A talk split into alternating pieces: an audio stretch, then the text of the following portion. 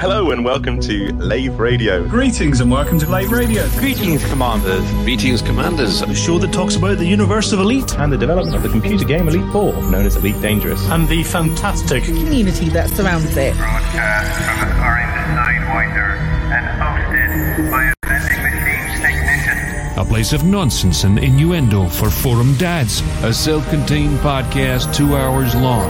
Transmitting to every corner of the galaxy. It's even louder than me. The hottest show this side of Diso. The name of the place. Lave Radio. Lave Radio. Lave Radio. Lave Radio. Lave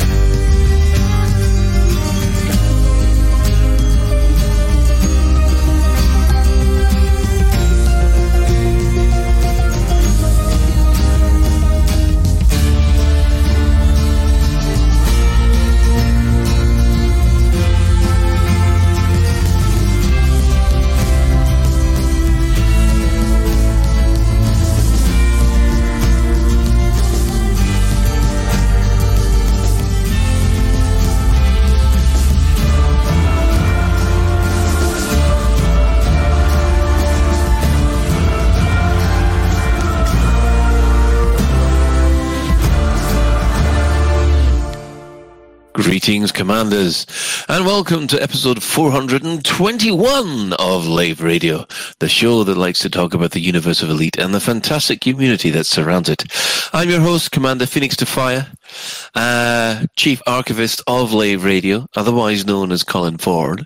And joining me in the Orange Sidewinder bar for this episode is the ever faithful um, Head of Health and Safety, Commander Ed Levice, otherwise known as Ben Moss Woodward. We need more alpaca in there. Uh, in addition to that, we have our SRV Banksy and weather measurer. Uh, that's the commander, Alec Turner. Hello, hello. Where did this weather measurer thing come from? Um, basically, you were dis- you were demonstrating to the world the amount of snow it takes to make London grind to a halt. Ah, right. Gotcha. I understand. Yeah. Thank you. To to which anybody north of uh, Stafford just went. yeah, we, we had a, a wee bit of snow up north. Just a wee bit of uh, Yeah. snow, yes. Um, now, for those of you who um, might be quite observant, we don't have a Commander Psychic with us this week. She's off with a COVID. She's, they've managed to avoid COVID all this time, and um, yeah, she's off with the COVID. So uh, hopefully, get well soon, uh, Commander Psychic. We'll, we'll hopefully have you back on uh, on soon enough. So to make up for the lack of a Commander Psychic, we do have a brother Sab- Sabathius. Call him Sab, it's easier, Colin. Yes. Good evening. Good evening, and uh, welcome along to to Lave Radio. This is your first time here, isn't it? It did, yeah, first time on. So uh, yeah, it's uh, th- thank you for having me. It's uh, it's going to be fun. Excellent. Can, can I Uh, ask Sab one very obvious first question? Are you a real brother? Are you a monk, or are you in any way related, um, religious, etc.? Right? Uh, no, so I'm for not. those of us who may or may not know, No, the, well, the the very very brief um, or, origin story is that um, Brother Sabathius comes from Warhammer 40k, um, coming from a uh, an NPC chatter line from a PlayStation One game of Space Hulk, because one of the one of the characters there was called Sabathius. So uh, when when I was jo- on the way back from Distant Worlds, and I was joining a, an in-game faction that was they were they were like a uh, a theo- theocracy, so religious RP kind of group. Uh, we worship the void. Um, I, I so I was thinking of a commander name for it, and thought, oh, Brother Sabathius, yeah, that sounds that sounds about right. That that's a good sounding name for a, a religious group. So that's what that's how Brother Sabathius was born. Because we do have a genuine priest who does streaming on uh, Elite Dangerous, and I can't remember what his name is. Yeah, uh, Father Bill. That would be yeah. Father Father Bill. Yes, Yeah. Father. there, are- there, there are several genuine religious types in the Elite Dangerous community, as there are several of every type in, in the Elite Danger in the Elite Dangerous community. And of course, Yeah. we welcome and love them all. Indeed. Yes. And there was me thinking he was he was just uh, doing a, a Neo impersonation, but it just turns out to be the, the uniform. So, yeah, because he always because uh, Father Bill always streams in VR. You see, so you had the you had the full headset on, and you know with that get up, you were there thinking, yeah, okay. Wrong way to jump. Anyway, um, so if you wish, you can join us live. We where are we hanging out in Ben game? Uh, in game Ben, Maven. Uh, I, I'm actually currently winging my way from Thargoidville down to Lavetown. Yes, yeah, we'll we'll touch on that later, won't we? So if you if you want to join us, you can grab hold of Ben at Lave. There's bound to be other people. Only grab hold of me if you bought me dinner first. and you won't be able to do that at the station bar either because they don't serve a bloody drink still. Okay, and chill. We've talked about this before. Take a deep breath. I'm and- Scottish. I've got a reputation to live up to. Uh, yes, so if you can't join uh, Ben in game, you can always join the Twitch chat channel, which you can access through laveradio.com slash live. Click on the live chat, or you can go straight to twitch.tv slash laveradio, or we're live on YouTube, we're live on Facebook, and we're live on Twitter. For how long? I have no idea. So um, let's go around uh, the crew, see what they've been up to for the last week or so, because it's been a couple of weeks since I, I was here. So we'll, we'll start with Alec first. Mhm. Well, I'm, I'm sure everyone will be wanting a quick Christmas tree update. So it has now been inside for five days, and none of the needles have fallen off yet. So um, I shall keep people posted from week to week. So far, so good.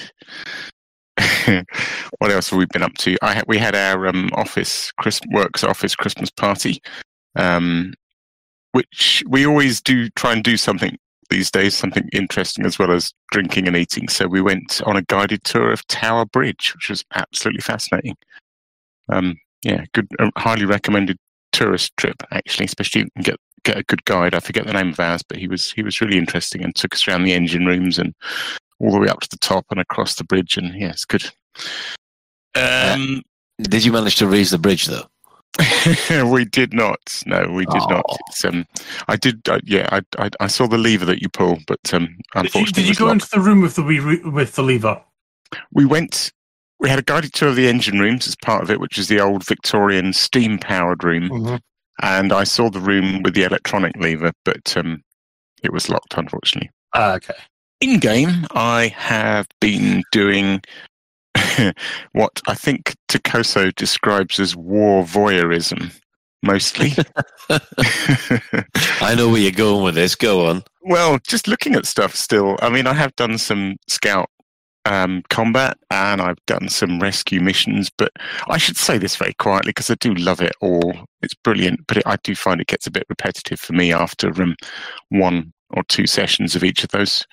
Um, and I prefer going around and looking at things. And my, my recommendations this week are Cunningham Depot in HIP 25679, which is nicely daylit at the moment and has um, lots of geodomes that are on fire and looks absolutely spectacular. And really interesting, I never knew this. If you look really closely inside the geodomes, there are actually, um, uh, what are they called? Drones inside.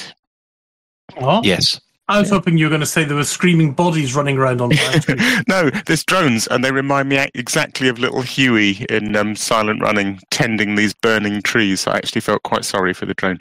Oh. And my my other recommendation for, for, for the war war voyeurists out there is Evans Palace in the uh, inappropriately named War Nuns system.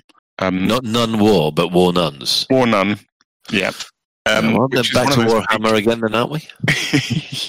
it's one of those big circular surface ports, but it's shut down, so it's it's sort of interesting to look at. it's not at war anyway, so that's okay.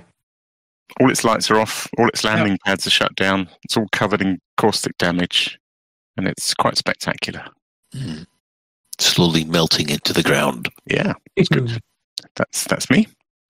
Excellent. Um, okay, then, Ben. Uh, what have you been up to? Um, real life, my daughter's poorly, so I've been looking after her a wee bitty and things like that. Um, work wise, no one really gives a shit about. Um, apart from my boss, and he he doesn't listen to the show, so that doesn't matter. At least as far as I'm aware, he doesn't listen to the show, so that found- hopefully doesn't matter. I found out my ex boss lived to listen to this show, and I was very, very glad I never said anything unprofessional. yes. oh, um, in game, I've been doing a combination of, of the war porn like Alec and uh, War porn. Oh, lovely. Okay. um, and um, basically rescuing the innocent from burning bases. Mm. Because yeah, as everyone knows, I do have an, an opinion in the in the who shot first side of this, and you know, I, I'll, I'll, you know, I am a human, believe it or not, and I will support humanity in these things, but I don't really want to. My my character doesn't really want to do more to provoke the situation than is necessary.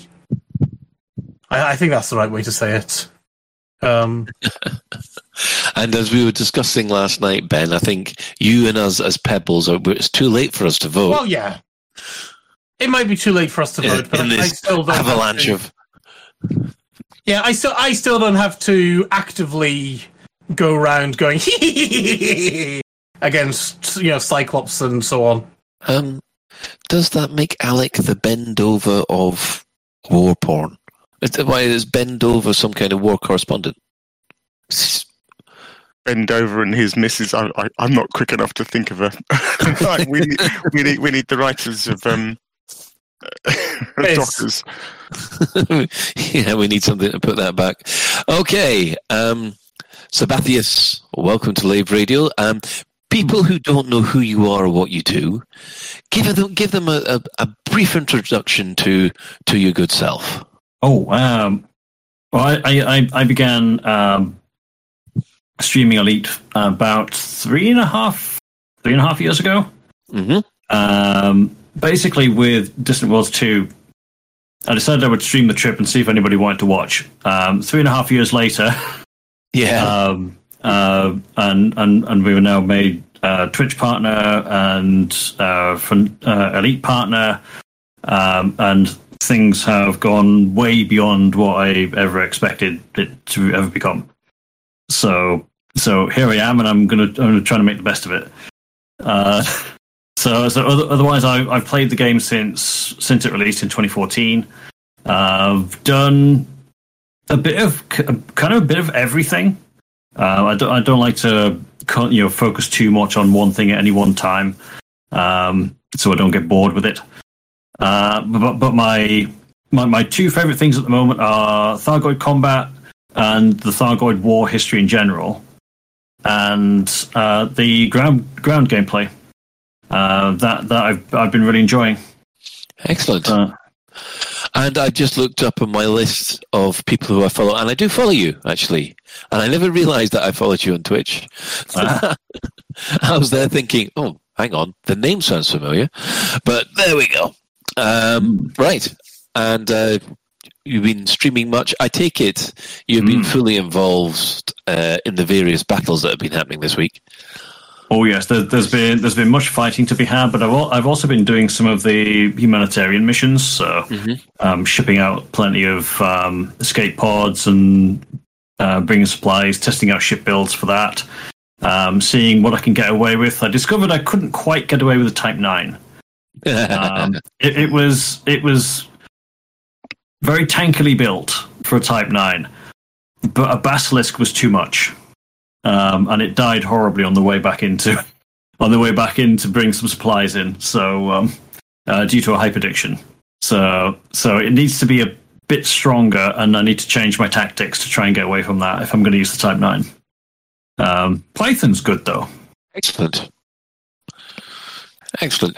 Um, right. Well, um, I think.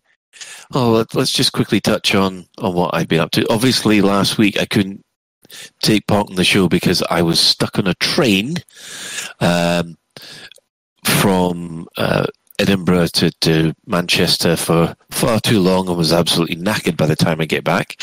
Uh, and I'm also I'm also quite knackered tonight because um, I made the fit. What I do every day is I cycle into Manchester and back from where I am. And it's an eight mile trip into Manchester and eight miles back. And let me just say that if you forget your keys to the office and you're the only one in the office, you've got no choice but to cycle back pick up the keys and then cycle back into work again.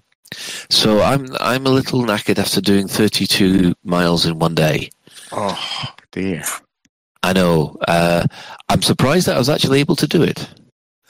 Um, and as far as Colin, I'm surprised you were as mental enough to do it. What any sane person would have done would be like, "Oh, bollocks!" Gone back home and then stayed there. Um, yeah, there was a, a slight problem that there was something I needed in the office at the time. No. Yes. So that's that's the most I have ever cycled in one day, thirty-two miles. That's my that's my new record. And uh, yeah, I, I feel like I got legs of jelly at the moment. Um, as far as far as in games concerned, I have been I have been basically taking out bugs left, right, and centre, and um, you murderer! Yes, and uh, rescuing people, and also doing a top shift, which is is out now if you want to watch it. And um, on top of that, yeah. Oh, and we even tried some multi crewing against the bugs last night, Ben, and um, it didn't go well. Uh, so far, I think my total at the moment is I've lost the equivalent of 20 million credits in rebuys, and I think I've earned back about 6 million. So I'm 14 million down. but to be honest, I don't care. Enjoying it far too much. I've got 2 billion in the bank, I've got enough rebuys.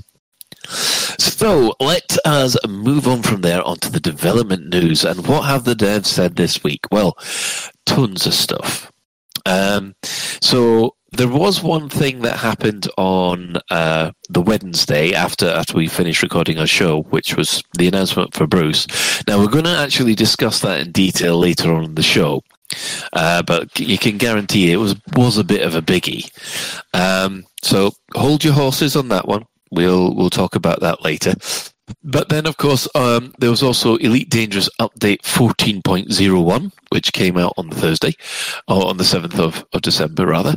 And yes, it had lots and lots of little fixes, and then they highlighted a few fixes which, um, well, let's let's be honest, we were a bit surprised that there were some ongoing issues that uh, needed to be looked at, and uh, yeah, it's. Uh, uh, there was the bug about um, the conflict zones not progressing. There's quite a lot of those. Um, a lot of people were complaining about that.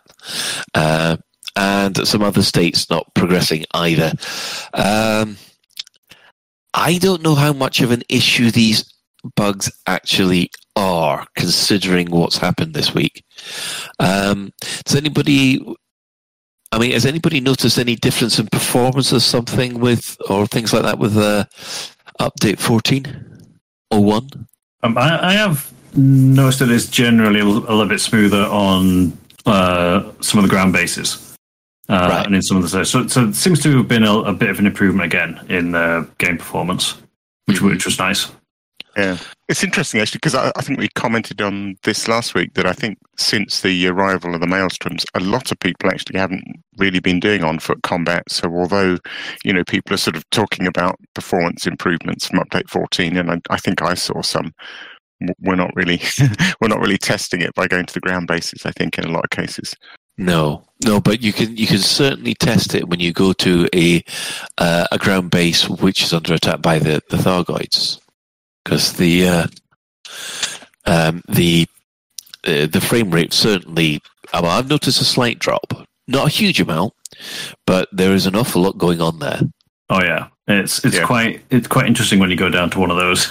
Um, I, I went down and uh, dismissed the ship, so I was there with just me and an SRV, uh, and then a Medusa arrived and um, hovered hovered over the base, Ooh, um, waiting, waiting for me. And then another one arrived. Oh, two Medusas. Okay. So, okay. So they're just waiting. We're just sitting there waiting for me to leave or to try and leave. um, I got away with half a ship at least. So, but that was that was kind of intimidating having these things hovering over the over, hovering overhead. Yeah, yeah, that that was. Oh, I would love to have seen that on foot because, yeah, these these huge ships and there's you as a little tiny dot on a little Yeah, tiny it's dot. great. They usually turn up after a while, even at the abandoned bases, actually. And if you're in the SRV, you're you're pretty safe. The scouts will spot you if you um, particularly if you shoot shoot at them. But um, but generally, you're pretty safe in the SRV to just um, take a look. Yeah, I mean, I was like as I said, I did a top shift, and that was one of the things that I did was land at an uh, abandoned Odyssey settlement just to see what was there. And of course, you only get about two or three minutes, and then the scouts all come in. I didn't know that at the time. I do now. yeah, um, there's been a, a couple of balancing things which have, have um, uh, which have appeared. Obviously, they they overcooked the exobiology rank uh, with 14.0. So they've put in an adjustment. So what's happened here is your exobiology data now earns you a lot more money. However, that also means that they've actually moved the rank marking, uh, the rank achievement markings to reflect that. And well, they don't want to take away your exobiology rankings. So the chances are you've been downgraded. Uh, well, if you manage to achieve a rank, you've probably been downgraded to zero. And that number will only start going up again once you've hit the new ranking for that rank, if you see what I mean. The new achievement for that rank. So I got a bit of a shock that my uh, all my exobiology data when I cashed it in, basically did nothing to my rank at all, even though it should have shot it up a huge amount. So, I, Did I you, was did you miss the original gold rush? Then did you hand it in after after this patch? well. I'm on. Uh, um, the commander in question is taxonomist at the moment, and sh I think she was something along the lines of sixty-five percent towards the next level. Uh, and I logged in, and she's now taxonomist zero percent. So I've now got to earn enough credits to get back up to the new tax uh, taxonomist ranking before I start seeing that bar go up again. uh, uh, that's that's going to be interesting. So yes, that's that's what they've done for that. Apparently, you've not lost any money. You've not actually lost any progress. It's just that until you achieve the new ranking, you won't see any progress. Which, uh, I mean, frankly, that's about as fair as I think they could do, really. Yeah. I Yeah. mean, yeah, had- okay, you know, they, they cocked up. We'll all pretend we're surprised. yeah, Um, but then they've rectified it in as honourable a way possible. Mm, yeah, yeah. Uh, other little things to take on note is that you'll now correctly receive data when you're interdicted by Thargoid scouts. Um, the Orthrus's shield has been rebalanced, and the payout was too high. Apparently, they've they've downed it to 30 million credits. We were looking for an Orthrus last night, but we weren't able to find one, which was a bit of a pain. Uh, but yeah, the known issues were uh, were highlighted. It shows that mission boards were not loading as intended. Obviously, the AC conflict zones around certain bases were failing to progress. A lot of people have actually highlighted the fact that AX conflict zones don't seem to progress uh, either, just standard ones. So that one all of a sudden has gone to the top of the list as well. Um, there's there's a car- carrier management jump issue and um, invisible Thargoids at surface settlements. That sounds Um, terrifying. yeah, and then there's, there's this one: the phase time countdown counts down weeks instead of days. Yes, that one's been a bit of a funny one. Uh, I don't know whether that one's fixed because I, I haven't seen that number move yet. Mm, I guess not. It's on the known issues list, isn't it, rather than on the. Yeah. yeah, but there's a couple of these that they can they can actually fix in the uh, in the background sim. Oh. Oh. Yeah, of course. Yeah, but the uh, the AX conflict zones one, I think that one's probably going to need a client update.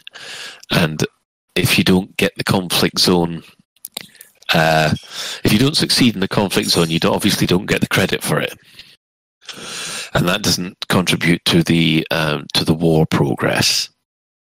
However, I have been reliably informed just the mere fact that you are shooting Thargoids and killing scouts and interceptors, that does count towards the war progress, regardless of whether or not you complete the conflict zone.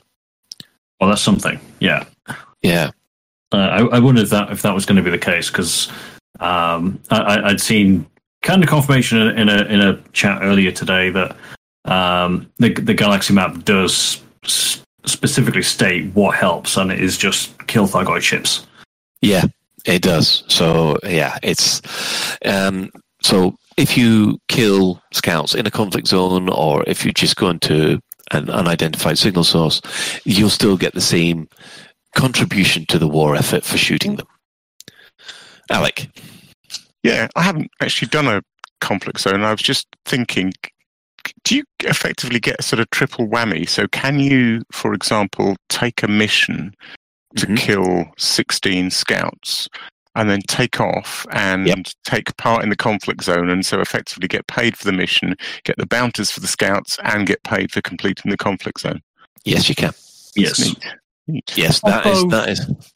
Oh, go on, Ben. Yeah, I, I I do feel that the money you get for doing the mission is paltry compared to the amount of money you get for actually just murdering the scouts. Yeah, yeah, yeah. It's almost um, arbitrary whether you. It's Yeah. laughable. Um, I saw a mission to kill 55 scouts last week, uh, or earlier in the week, and the reward was uh, half a million credits. Huh. You do get mats, though. To be fair, It's You can, yes, that's I- true. You I- do, you can get mats for these missions, and you uh, pick missions wisely. mhm, mhm. Uh, yes, the, and the, the, they still come under the, the faction rules, so you can actually still build up your federal or imperial rank by running them.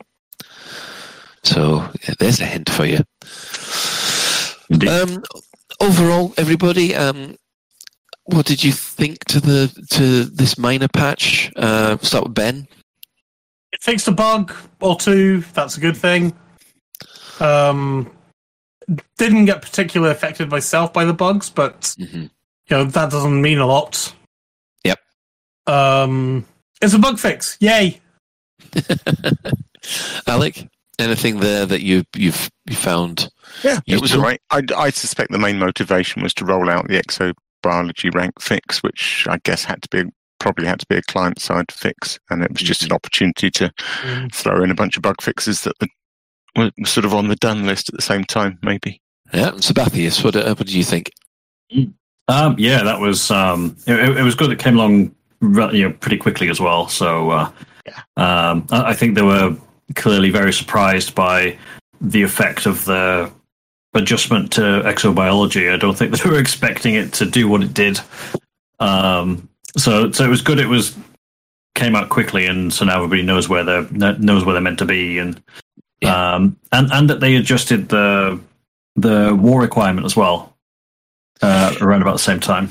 Yeah, well, I mean, we're going to be talking about that later. So, yeah, that's this is going to be a, it's going to be an interesting little uh, discussion over that. Um, on the 9th, there was the Galnet News Roundup, which was it's always a laugh, laugh to read. Uh, basically, doom, doom, and doom from Paul there. I think. Any highlights from the uh, from the Galnet update that you like, Ben? Um, so I think there was one that kind of grabbed me, but nothing. The one the, the, they weren't on par with him the other week. Um, if I remember, you know, I, I remember reading these ones la- the other week, and I was like, there was a few there that I was like, yeah, okay, I like that. um, yeah, I mean, it's like you know, it's okay. you've got exciting things like when the going gets tough, the tough get guns. It's like, yeah, he ain't wrong, but it just doesn't ring. It it doesn't ring as as. I'm sorry, Paul. I love you. You just weren't on form last week. Yeah, there was there was actually I can't remember what the film's called, but it's a Rutger Hauer film, which was was basically him being attacked by this this absolute uh, alien-like monstrosity. Surprisingly enough, um, on the flooded streets of London, and um, the thing was, he had a partner, and all of a sudden he'd been attacked by this thing, and he got obsessed about just wanting bigger guns. it, if anybody this can film was set in the eighties, was it? uh, it's probably actually set in the 2000s, but made in the 80s. Yeah, me, yeah, yeah. I can't. Oh, I can't remember the game, the the actual film name now, which is I'm I'm kicking myself because it it, it was so over the top. It was hilarious, but yeah, bigger guns, everybody. Um, right. So after the Galnet news, we had our, obviously our, our Discovery scanner, which is effectively the the catch up from uh, what we're discuss- discussing now, uh, and then today well, starting on the 13th, which is today, uh, we have the festive countdown. Now, the festive countdown uh, allows you to, if you log in every day, you will get a surprise from Frontier. Um, these, yes. Now, these could be uh, extra ARCs bonuses um, or anything behind the, cal- the calendar because we've, we've got every day until the uh, 24th, I think. Um, Twenty fifth. it is the 25th, is it? All right, okay, fair enough. Yeah. Um, now, there are a couple of conditions, obviously, that um, that you need to know about. Uh, the festive countdown um, is only available on live. So, obviously, Live Horizons and uh, Live Odyssey. Well, there isn't a Legacy Odyssey, so I'm afraid um, Legacy will not get these these rewards. Um, players must load into a game session. In other words, you've got to actually. It's no point just logging into the, the game. You've actually got to go into a game session and either open, private, or solo. Uh, and players who have not logged in in previous days, um, you don't have to log in on previous days to get uh, to get the current day's award. You can just say, you can just log in and say day five, and you'll get day five's reward, but you won't get day one, two, three, fours. Just to let you know. Uh, now they did this last year, and uh, yeah, at the end of the time, I was getting last two days. I think I was getting 400, 500 arcs a day, which is always useful if you want some um, some decent merch. Anything that you they're hoping that you'll they put in there, Ben? I basically want to whinge because it's over Christmas. I'm with my family. I'm not going to be playing your bloody video game. I'm sorry. Not even not even a sneaky one at eleven o'clock at night. You've only got I to log in, I- haven't you? Log in and I, straight yeah, but out I, I, again. I, lit- I, I, c- you I might be in the major- minority here, but I'm not going to be in a position to get onto my gaming rig over the Christmas period. Mm, yes. So Well, that's because you've got your Gunter cave um, all hidden down in Birmingham, away from the family. Yeah, but I'm not the only person who goes off to mum and dad's or their kids for Christmas and things like that either. Um, Yeah. I wish they'd done it as a please come onto the forums and type in the code that we give you into your account panel and we'll give you the reward for the day. Huh? Bless you. Bless bless you, Colin. There you go. Colin's Um, been hyper addicted. it, did sound, it did sound like it. That we should, oh, we have got a recording of that. I bet we could turn that into a hyperdiction recording, couldn't we? um, so yeah, I think it's lovely that they're giving us 100 credits or, or well, 100 arcs rather, or 400 arcs or whatever. Yeah, that that's great. I just wish that we had the ability to log on to go onto the forums and make a note of the code code of the day rather than having to actually go onto our gaming rigs and try to play for you know even if it's just 30 seconds Yeah, I mean, I've got to log in on three different accounts in order to get all three for my.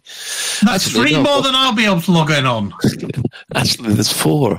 I still haven't logged into the my um, uh, my console account, which I tra- uh, transferred over. Mhm. Oh dear. I'm going to have to try that at some point, see what happens.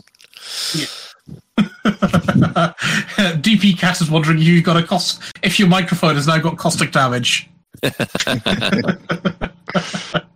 I, I take it people didn't hear the word Steam Deck in the middle of that sneeze, but never mind. Um, yeah, uh, if you want to buy me a Steam Deck, Colin, I will happily log on and collect my 400 arcs. I, I think I think we'll we we need to get a Kickstarter going for that one. Damn, just try. Uh, if we start a Lave Radio Patreon, then that's what we'll put the money towards. No, it is not. ben can only play Elite uh, at his home. He can't play it on the move. If you want to help Ben, please join our Patreon. Ironically enough, actually, last year I could do it because uh, last year I was using I I was using Shadow. oh yeah, um, Shadow thing. So I had, but when Shadow basically went off and said, "Hey, you know what? Could you give us thirty quid a month instead of fifteen quid a month?" I said, "Uh, no, no, I can't." Um, I can hear Psychic even through her COVID COVID restrained voice going just shouting right now. I can read her. croaking, In front my croaking, croaking loudly. That's what she's doing. uh, so so, yeah, it, it's a good thing. I just wish that they would implement it via the forums or something that didn't require me to log in. Oh dear, um, Alec, will you be taking advantage of this? And uh, uh, is there anything that you're hoping to see? Well, um, I, they've done this before, isn't it? Just arcs every day. You, you sort of hinted that we wouldn't know what's behind the door, but don't we know exactly what's behind the door? Isn't it 100 arcs, 200 arcs, 300 arcs, 400 arcs? I thought for some days you actually got ship skins, but uh, Did you? I could be, okay, could- maybe maybe I've misremembered it. or, or I'm misremembering it. To be honest, um, can't. Okay. yeah. Yeah, no, it's nice. It, it's free stuff. You can't really Yeah. complain. I, I was going to complain, but I, I don't want to enrage Psyche anymore, so I'm going to keep my keep my other point to myself. Uh, Psychic, should, Psychic should be in bed with the with some hot soup or something. uh, Commander Mac Winston is telling me off. It's yes, it's arcs. It's always arcs. It's never ship skins. You should know better. and that's the good thing is the fact it's arcs and you can spend it on whatever you damn well please, rather Yes. than having to go and buy. Well, rather than being forced to have a Christmas jumper or something. Yeah.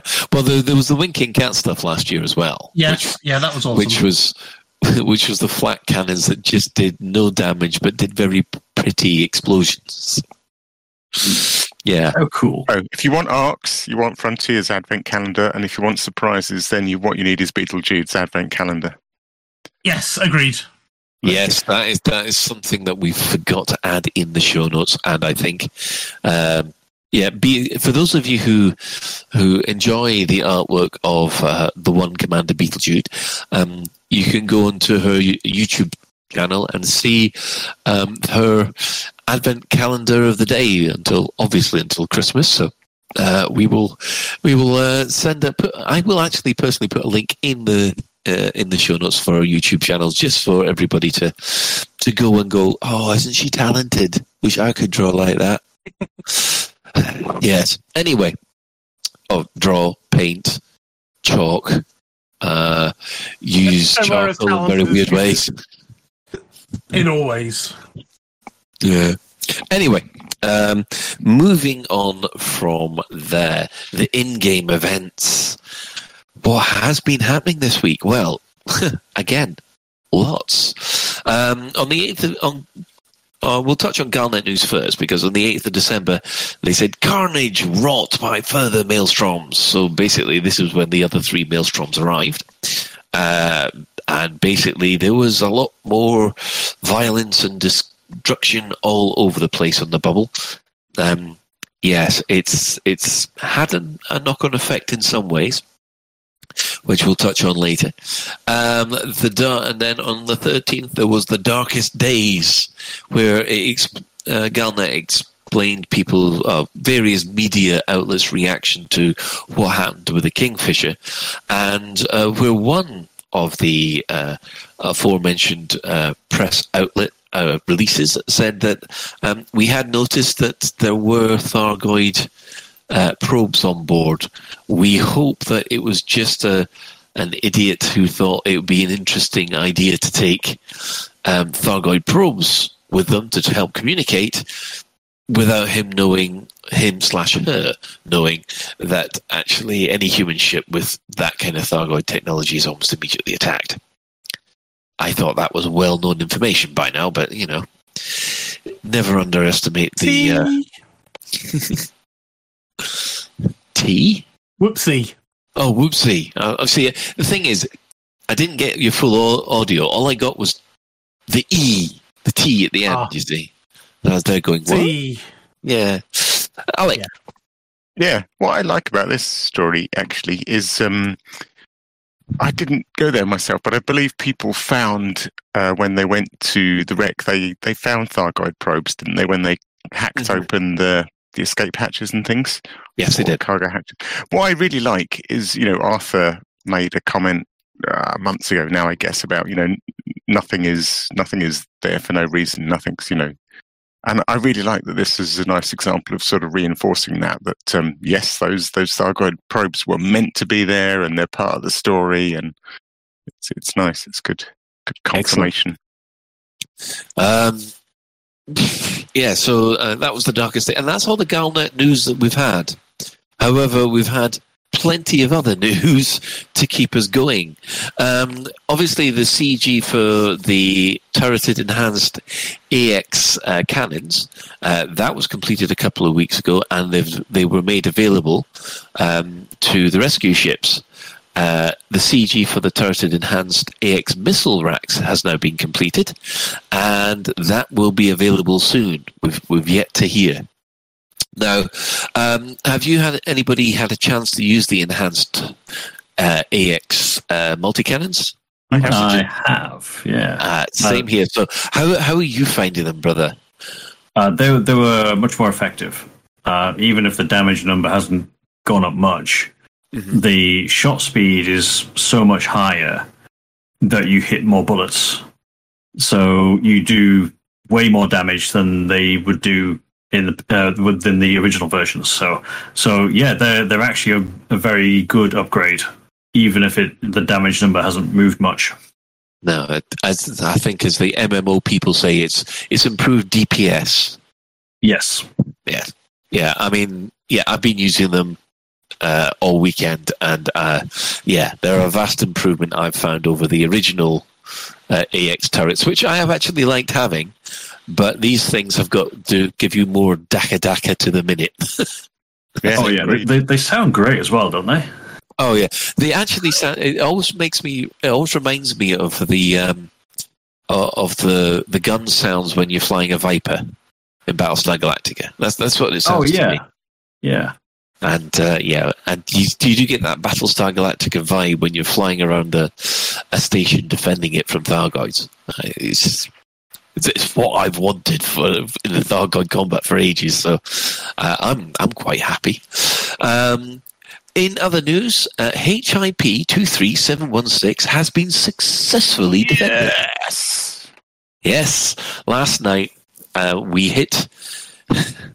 I am so scared to say anything about a purple bar and growth.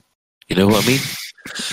I just, I, I do not want to mention that at all, but I know, I know what's coming.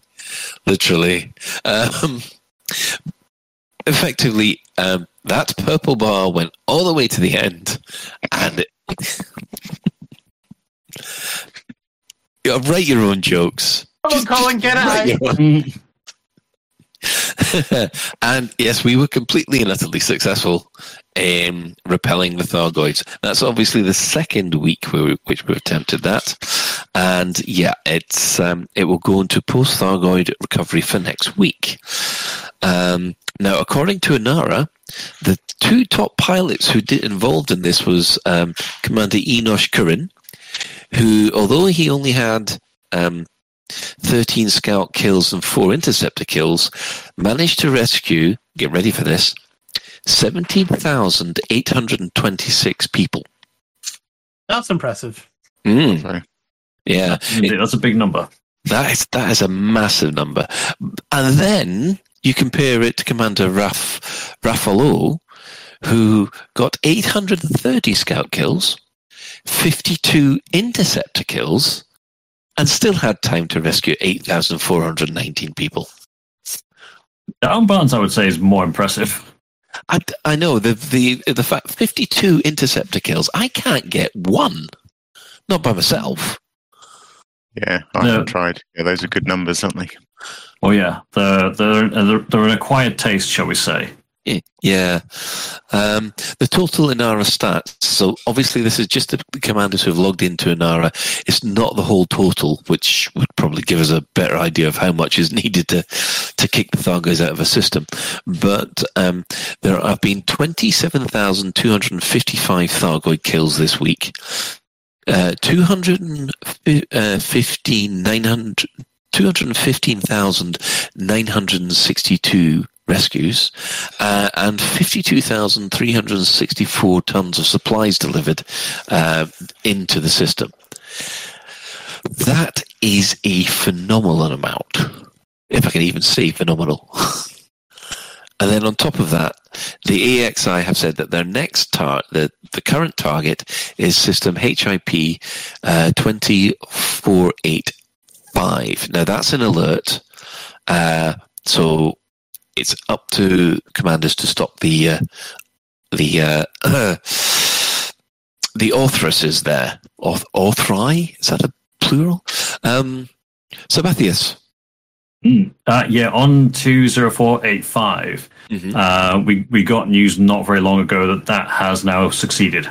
Oh right, so that goes So, back. so we have we have two successes this week. Excellent. Um, which is it's that's great. Obvious question: How many failures? Oh, I've got stats on that later, Ben. Don't worry.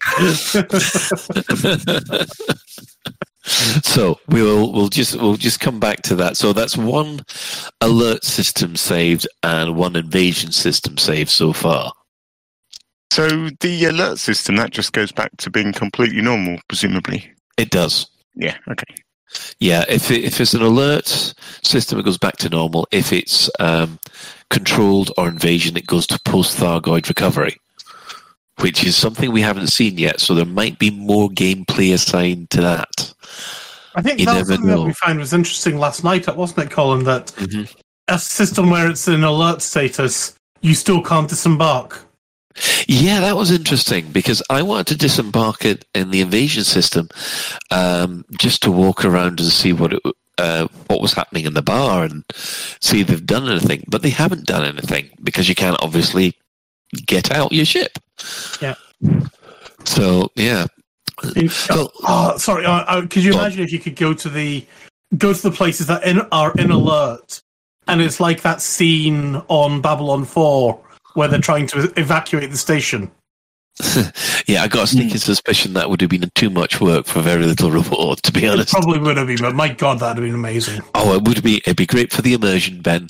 It'd be great Yeah. for the immersion. Uh, Alec. Yeah, it's slightly off topic, but now's as good a time as any to raise it. I, you just reminded me of something. So you know we have these stations that are in total shutdown, the ones with the cross through them, so there's no landing Yeah. pads. what happens if that was the station where you last left your ship, and then you log back in Uh-huh. to find that you're locked inside. Like particularly, I was thinking, you know, the Coriolis where the, the, the doors shut on the front. What happens? if That's where your ship is. Uh, apparently, your ship is transferred to the nearest place which is available.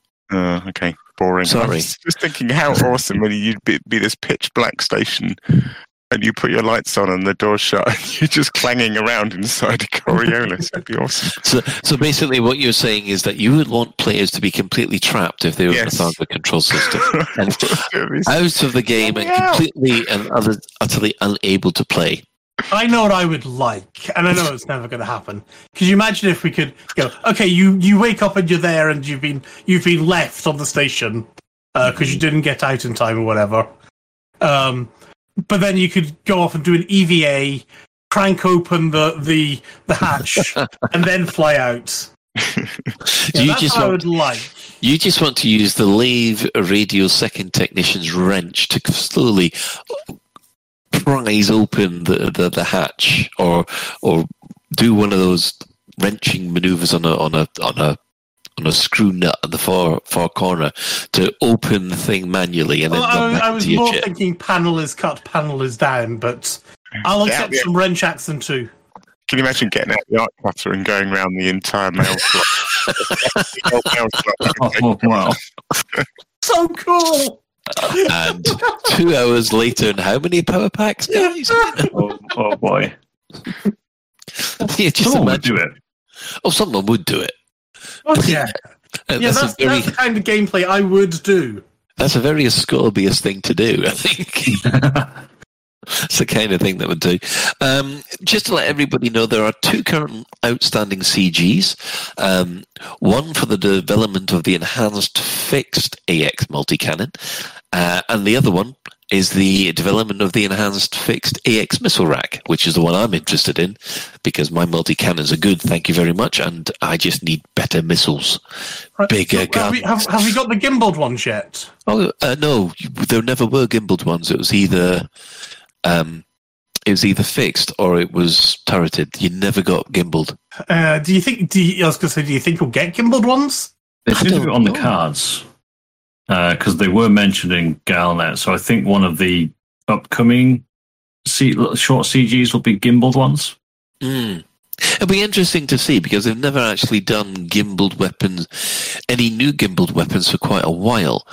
Um, Mm. When you think about it, all the Guardian weapons were either fixed or turreted, uh, and same with the AX weapons when they first came out.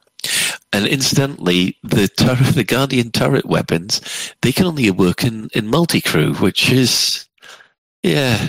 That- yeah, that was interesting last night as well, wasn't it, Colin? Yeah, we tried to get Ben to do, take the role of the gunner co- to use my the those aforementioned turrets, and Ben couldn't work out the interface, which is true. Oh, I, it, it's it's weird.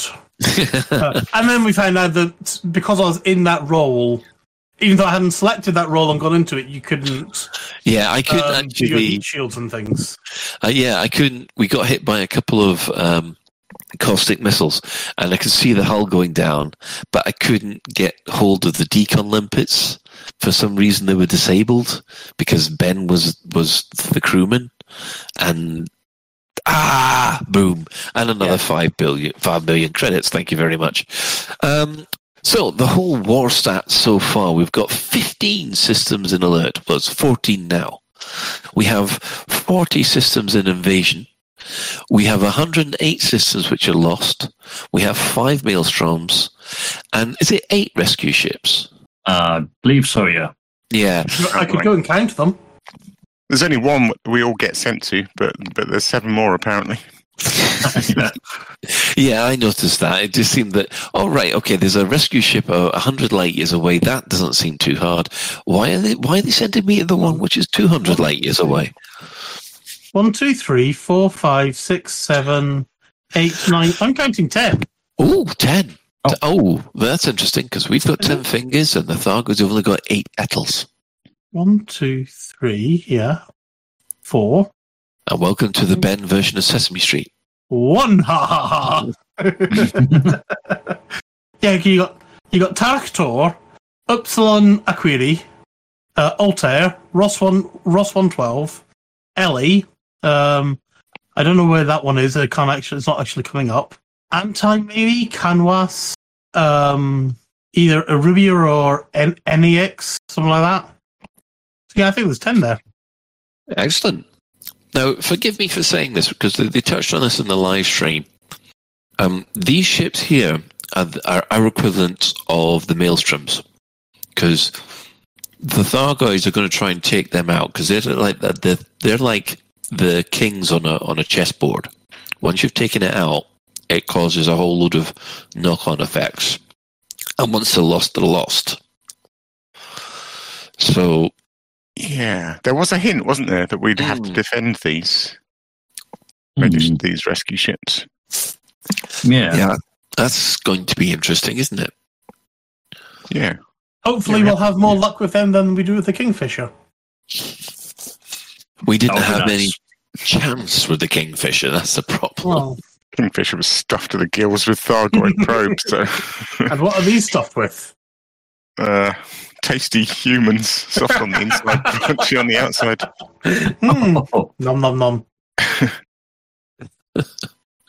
Excellent. Um, right, let's have a look. Oh, last week we had a competition for um, these wonderful purple um, ship skins that uh, Frontier gave us. Uh, we have how many packs, Ben? Is it 10? Uh, back, we've got about ten. Yeah. Yeah, we've got about 10. And so we put a competition, a spot the difference competition, where you had to uh, spot eight differences, sorry, nine differences between. Ignore it. that's fine. So So we only had basically- spot eight, but there were nine. Yes. Uh, so what we've gone and done is we've said anybody who spotted eight or more wins. Um, and uh, yes, so we'd like to congratulate Commander Iron Ass, Commander Kremen, uh, Commander Tia Time, uh, Commander Blade Runner UK, uh, Ray Higgins. Uh, you guys have all got um, have won prizes. If anybody else wants to try, the, we still have prizes available. Uh, so uh, Can I can I go and do something, Colin? certainly. Okay, the first person in Twitch who wants a pack, say something. Say bananas now and chat, and I will send you a, a chat uh, a thing. Wow. Um, Wow. Oh, of course, there's a delay. There's a delay, isn't there? Okay, there we go, congratulations. there There we we, go. go. Boswell's got Boswell's got one. Congratulations, Boswell. I will send that to you. I think we should also send one to Zero Arcana just for being a dick.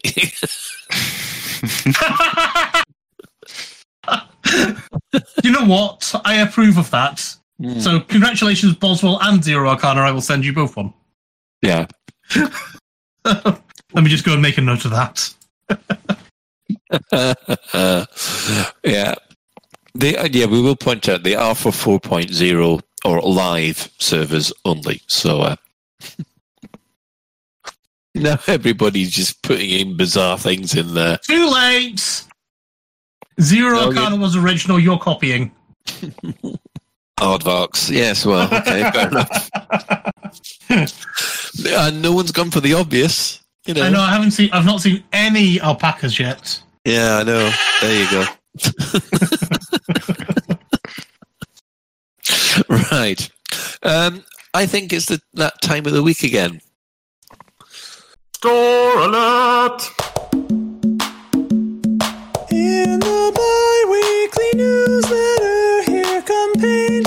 For your art. In the bi-weekly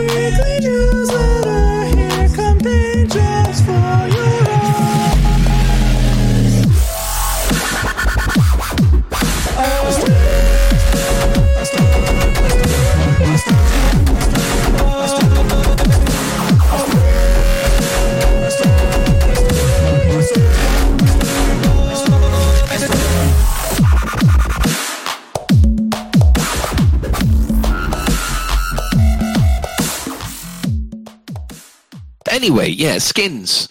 Uh, the store alert. Well, everything is back from the previous year. So we've got the gold end skins, not the gold skins. Uh, we have the chromed skins, not the chrome skins.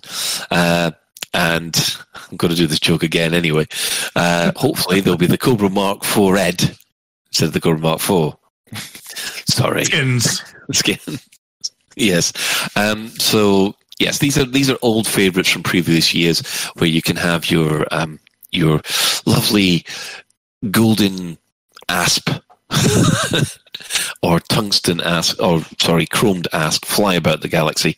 Um, they are amongst my favourite, and um, yeah, I, I normally get those if I hadn't already got them all. But um, in addition to in addition to that, there are plenty of festive cockpit decorations, which uh, make a return from last year, as are the festive skins. You know, the the ones where your uh, ships can be covered in snow and and other Christmassy like uh, decorations, and the ever popular snowman, elf, and Christmas jumper packs, which are back for your on foot commander.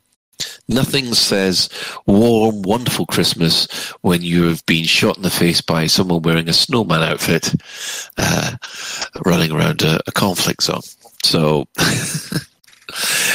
we have plenty of things to um, buy with your free arcs that you get from your from the gift uh, gift shop. um, I, I, it's a daft question, this, but is anybody else going to be uh, getting these if you haven't got them already? Oh, I, I, I secretly want them to have a gold scorpion skin because it will look like one of those ridiculously ost- ostentatious gold Humvees or something parked outside Harrods. You know, Yeah, I might have Yeah. to get a Christmas jumper. I don't think I own a Christmas jumper. If I had a Christmas jumper, I wanted to say bar humbug. I, I once I once wanted to put my name badge at work as bar humbug, but it wouldn't let me. Oh. Yeah, people are making requests for really uh, fleet carrier skins, snow covered fleet carrier skins from uh, Elvis Grim in there. Hmm.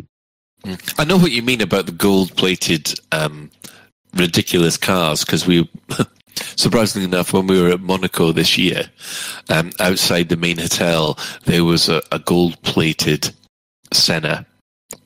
Oh no! I know. It, the thing was, is the thing about Senna is it's got to be in red, and I think putting in any other color, even if it's gold plated, is just just a crime. You know what you want, Colin? You want a gold plated Skoda or something. Gold plated adder. I think that's the only ship skin I don't have that's in gold or chromed. So uh, yeah, we'll, we'll we'll gloss over that one and move on. I think. Um, yes. So um, I think we'll go and take a break for some adverts, and then we'll come back with our main discussion of this week. This is Lave Radio.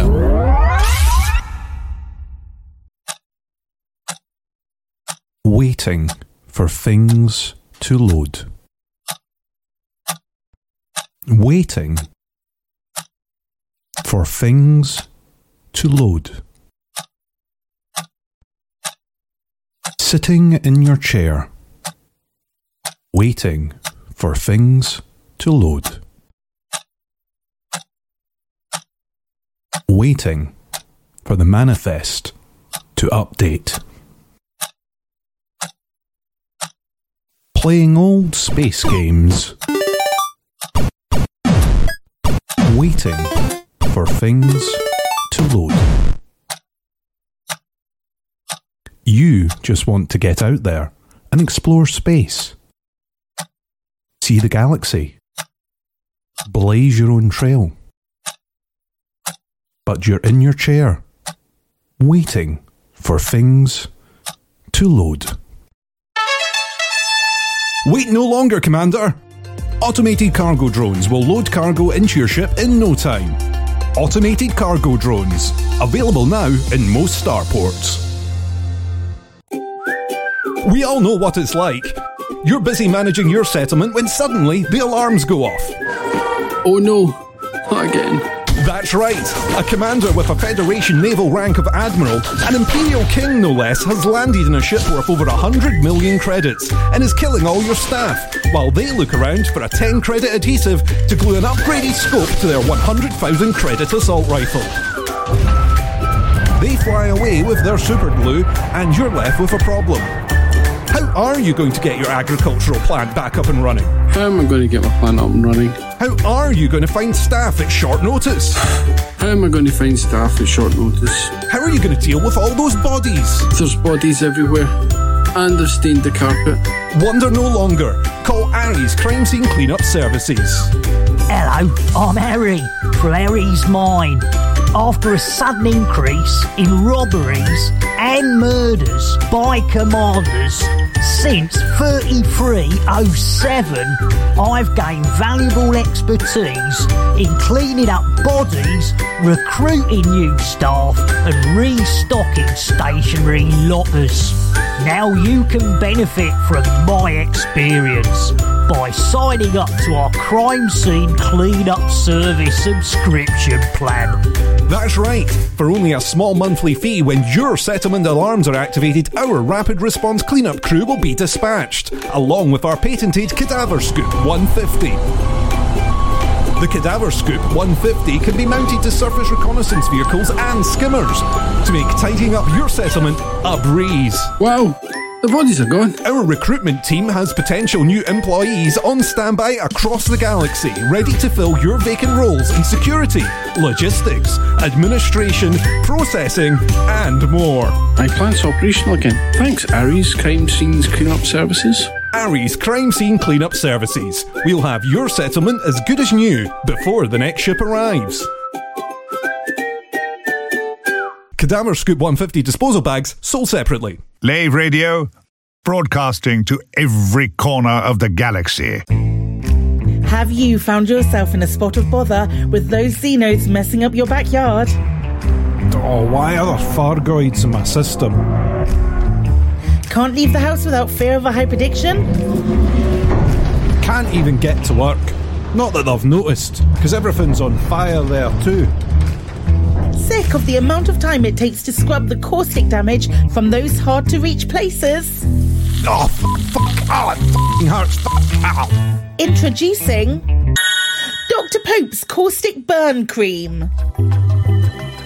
Apply a few drops to the affected area and feel the euphoria of instant relief. After that, just wash the burn away. It's like it was meant to happen. It's so good, you can even use it on your ships. Thanks, Dr. Pope. My ship smells brand new. Dr. Pope's Caustic Burn Cream, the miracle that can happen. Side effects may include dizziness, constipation, an itching sensation, worship of an obviously aggressive false deity, death, and loss of sense of smell. Should you experience any of these symptoms, please contact your doctor immediately. Not Dr. Pope, though, he's busy. and and welcome back. Um, yes, and just remember, is he a real doctor? We don't know.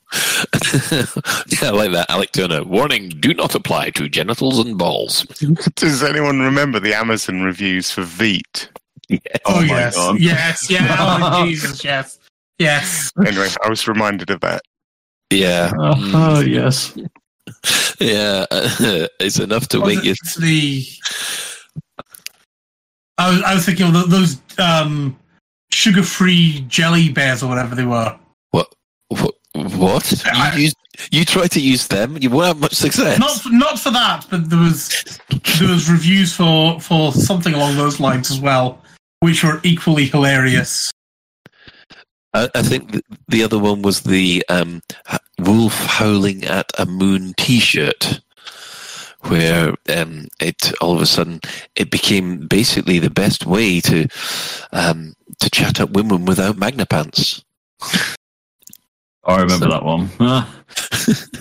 it took on a life of its own. That it did. it did. And I've still got mine anyway. so let's let's have a look at our main discussion this week.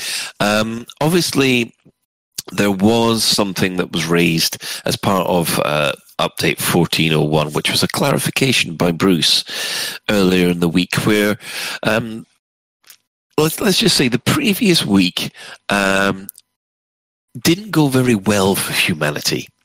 Uh, in the system that we were working on, which um, HIP, uh, what's it, twenty three. I can't. I can't even remember the one it was now. It, we- we've saved it. It's out of the mind. Um, yeah, it's. We weren't doing very well. In fact, by the end of the week, it it would only reached forty percent, and everybody was getting very very tired. And then Bruce put this clarification out saying that, right, this is this clarification is to explain how this works. If you don't manage to achieve, uh, if you, if you look at the time, well, first of all, if you look at the timer, that's how long the system's got before it goes to the next Thargoid stage. So we, we looked at that and it had about seven weeks before it went to, uh, from Thargoid invasion to Thargoid control.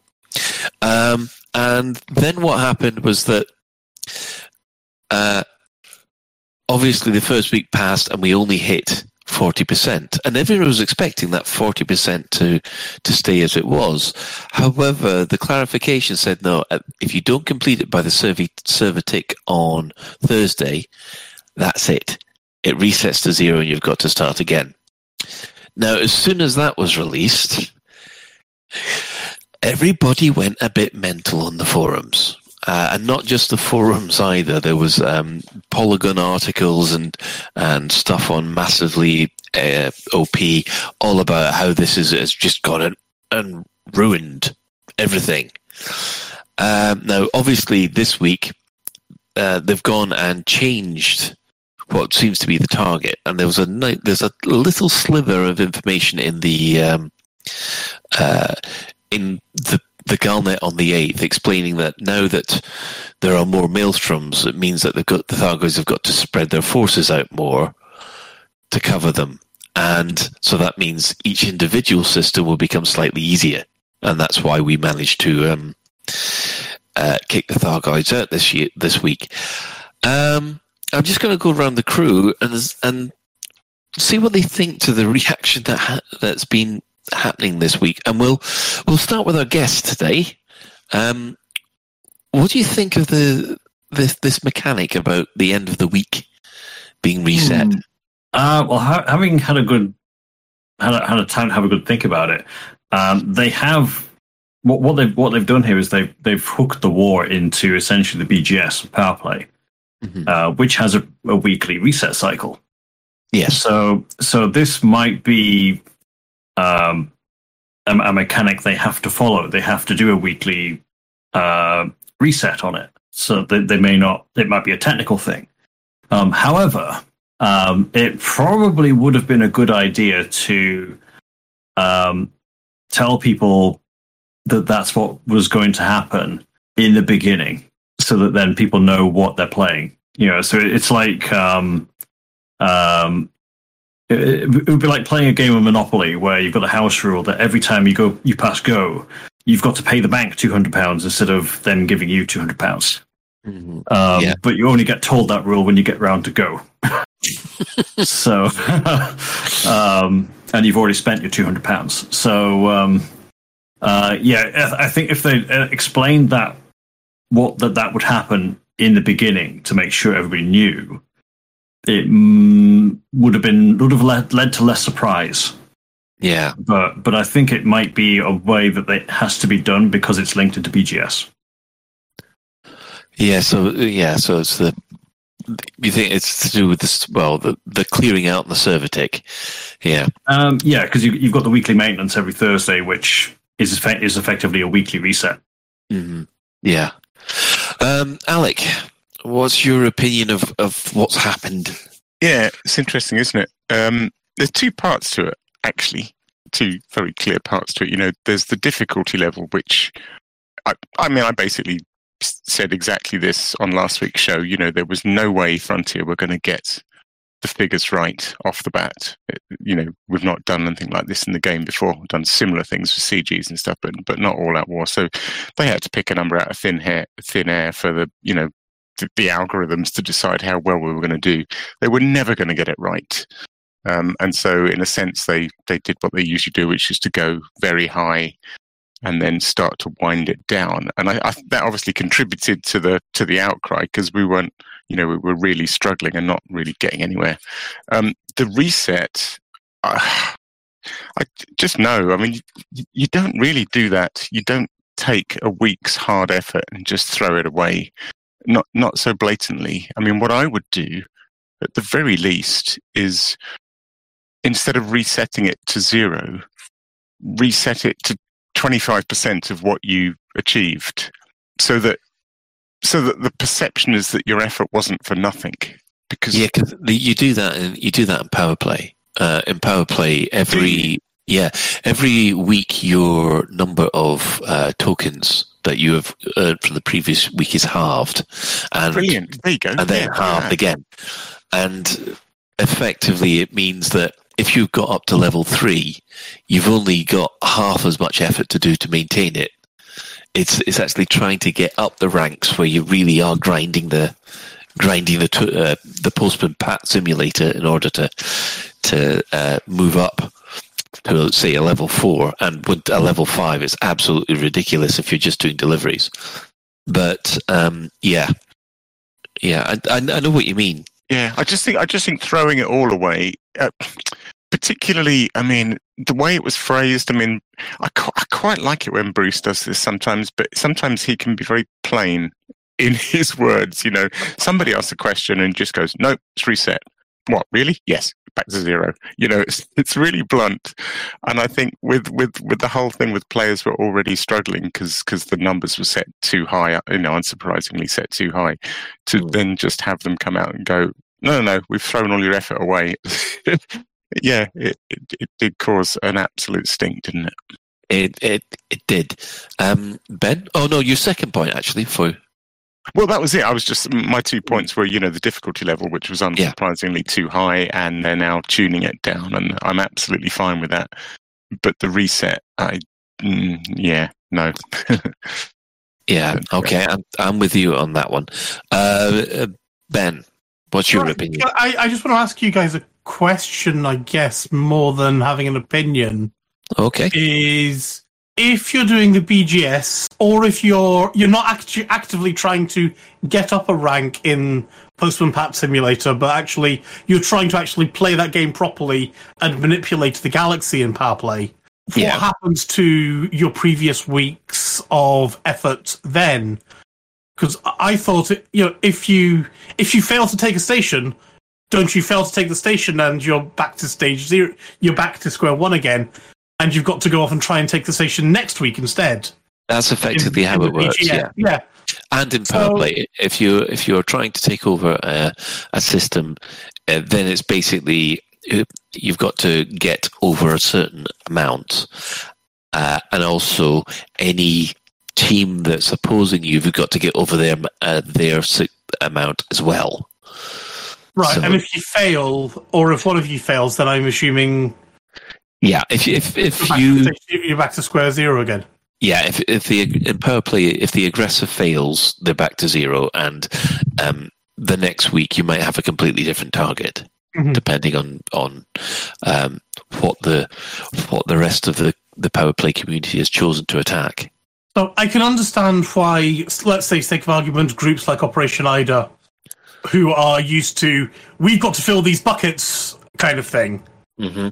And that's an ongoing effort. I can understand why they got confused by all of a sudden switching to this BGS mechanic, ex- essentially. Um, but people who are used to doing BGS things, I'm maybe less surprised that they got so upset about this. um, Um, and- yeah, and what, what about normal anti-Xeno combat? I mean, I guess in the past it's never really mattered, has it? No, just, you know, we, we want to kill bugs because it's fun. Well, what's happened in the past is, is as Darren was saying on the on the, the stream, he was saying that uh, basically it was very much a, a hands-on situation where they would actually place or put certain systems into an invasion state, uh, and you know it was up to the there wasn't any spreading around effect, if you like. So if if Yeah. say for it, it was it was kept local to that system. So an invasion that would keep on happening each time the more and more stations would get attacked until basically you could have the entire system on fire. But it wouldn't jump to the next system. It was all still kept pretty much to the one system.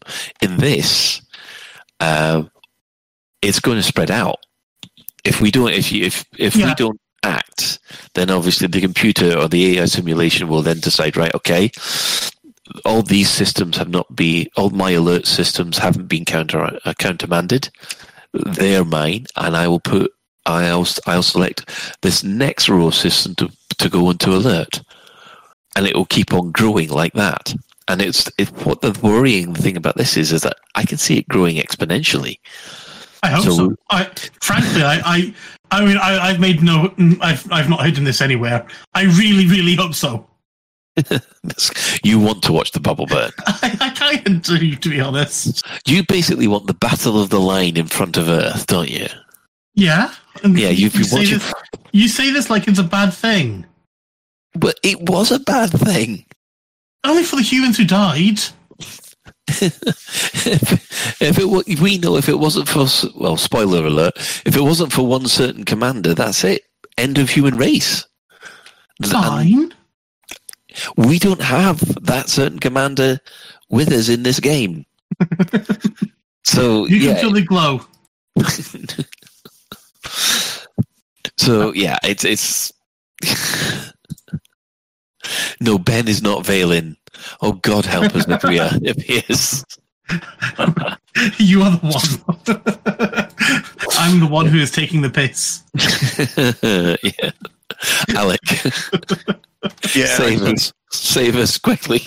I was just going to call out a couple of good comments from chat. Actually, um, Archiam points out, of course, that part of the difference between this Thargoid War thing and and general BGS or power play is is that there is a fixed time limit. You know, we're told in in the Thargoid War information window we've got two weeks.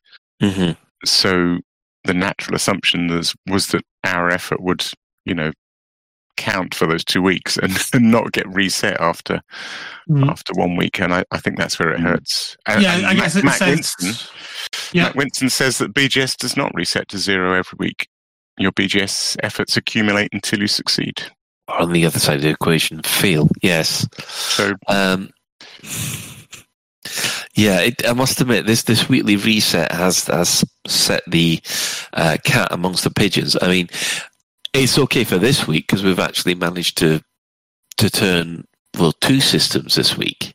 Or you know, they might have got away with it if if they'd if they hadn't had to start with the numbers being wound you know high and then dial them down. Mhm.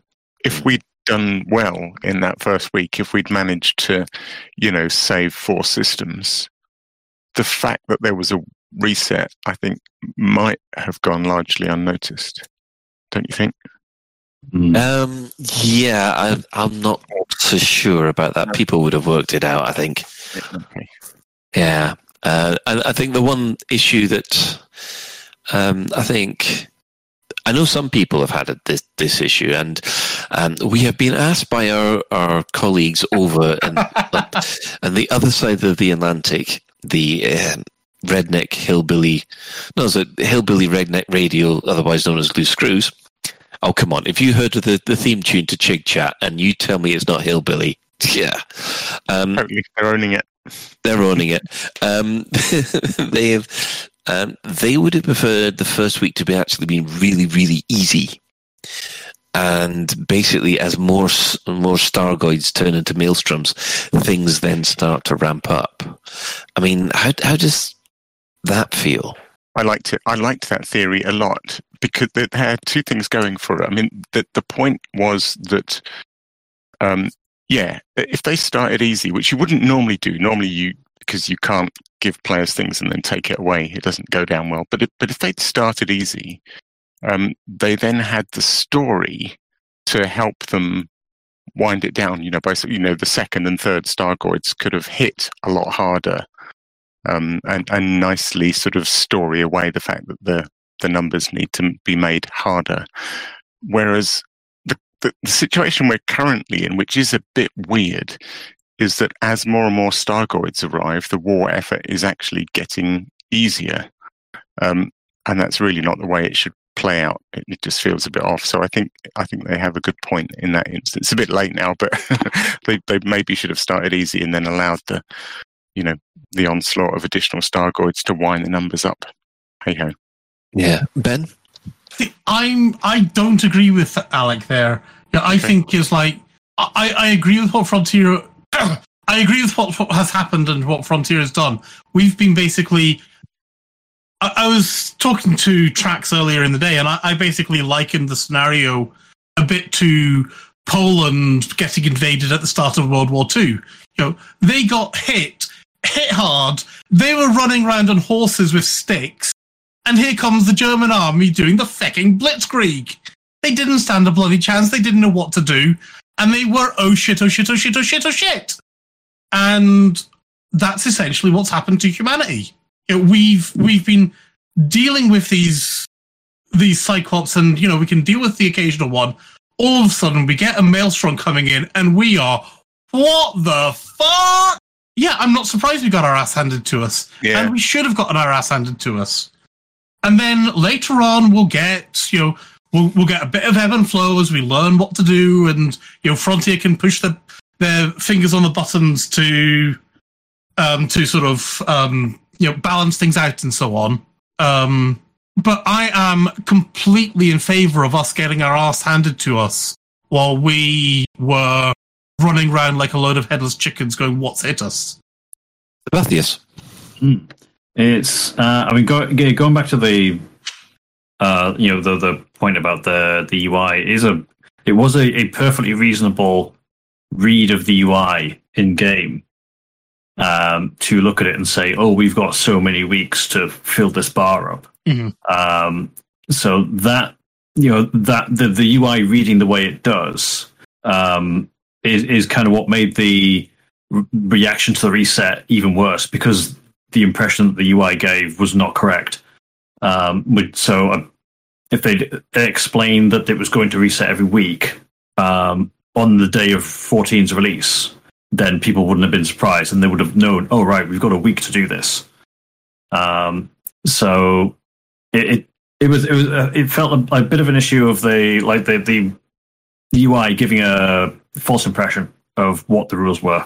Yeah, I, I quite understand that. I mean, uh, the, the thing is that, um, as far as the uh, the excuse that they've used that um, more maelstroms may mean it may it gets easier. It that that says to me that we have been given that the Thargoids have a set amount of forces that are that are coming or have already arrived, and those forces were there just defending one Stargoid to start with, which is why it was so difficult. Now that we've got up to eight coming in, they've then got to obviously protect all of those those systems. So that means spreading their forces thinner, uh, and Yeah. therefore, yeah. I mean, when you when you think about it in that way, then. Uh, yeah, it it kind of makes sense, but you you were kind of under the impression that each maelstrom brought its own armada with it, and each armada was the Yeah. same. Yeah. So That, that, would, that would be my impression. Yeah, like Yeah. you would have more Thargoids coming with each Thargoid, not less. Um, Yeah. So, so I, I, read that one as code as um, oh, we we've adjusted the numbers slightly. We we went a bit high to begin with. We've adjusted a bit. Mm-hmm. Um, but we I think we we're meant to be story wise. We are not meant to be winning things in any big number at the moment. We are meant to feel really under pressure. Um, we are going to lose more systems, um, and and that's how it's meant to be. But I think they had in mind that we would at least be able to defend maybe two or three systems in the beginning. Um, Yeah. because we're going to need to get to a point where we got to, we can defend twelve or more every week Mm. um, in order to be able to push back.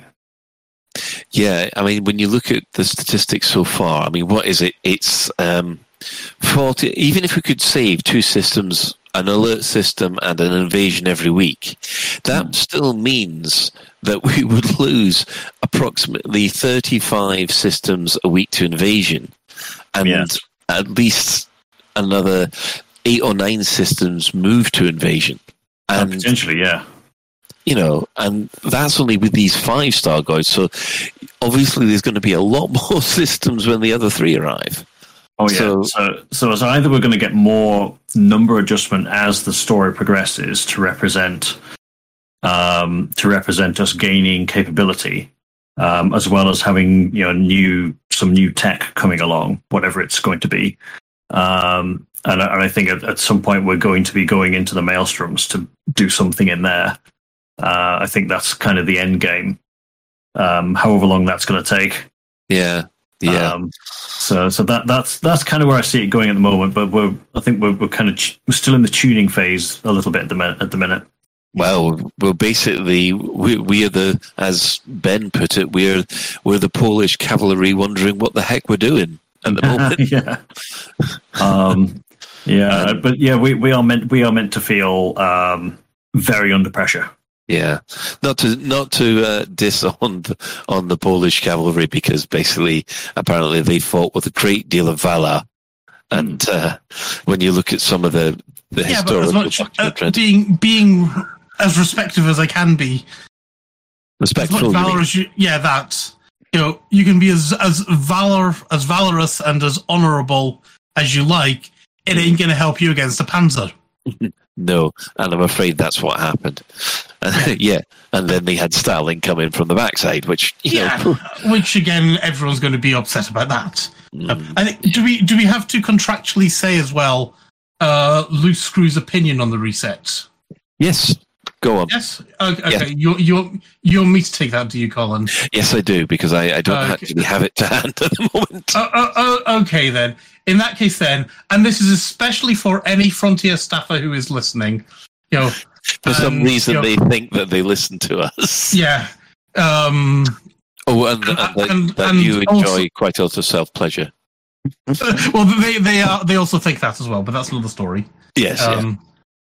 So you know, they I, I did suggest we could tweet. Well, we they could tweet it if they wanted, but um, Trax has summarized his verbose opinion on the reset to the reset is dumb. Um, that covered. yeah, but I, I, I just want to, you know, that is the Loose Screws podcast opinion on the resets, not necessarily Lave Radio's. yeah, I mean, the way that the, this reset works out, it means we have approximately seven chances per system, um, of which actually five chances now. When you think about the end of end of this tick, to to save as many to to save a system, uh, and if you don't manage your to save that system in a week, well, sorry, that's it. You're back to zero. I mean, uh, for the mechanics that I can see they've put in with with the weekly reset that uh, Brother Sabas, Sabathis has said, yeah, I can understand why they're doing it this way. But I must admit, I would have preferred it to be a little bit more difficult and not lose the reset. Do you see what I mean?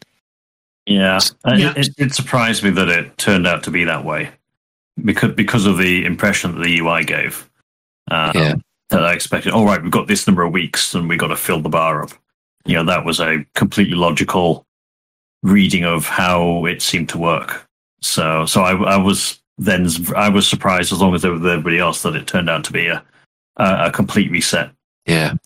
Uh, I mean, yeah, I'll, I'll say, I'll, well, excuse me, I'll say one thing that, um, uh, it, to be fair, Bruce did turn up later and said, listen, guys, you, you are going to have to give us a little bit of time. This is the first time that we are running an event like this, and it is a, a galaxy wide war.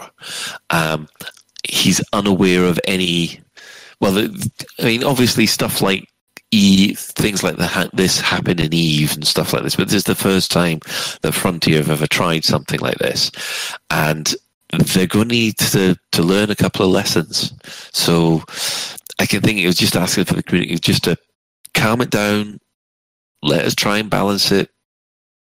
Uh, some of the mechanics, I don't think, I think we're like as always with with Frontier. We're, there's always going to be mechanics where we're going, "But really, but yeah. Uh, yeah, I think I think it was just that the, the I think the the main trigger was the fact that the, the Operation Ida just went, oh, no, that's it, not doing it.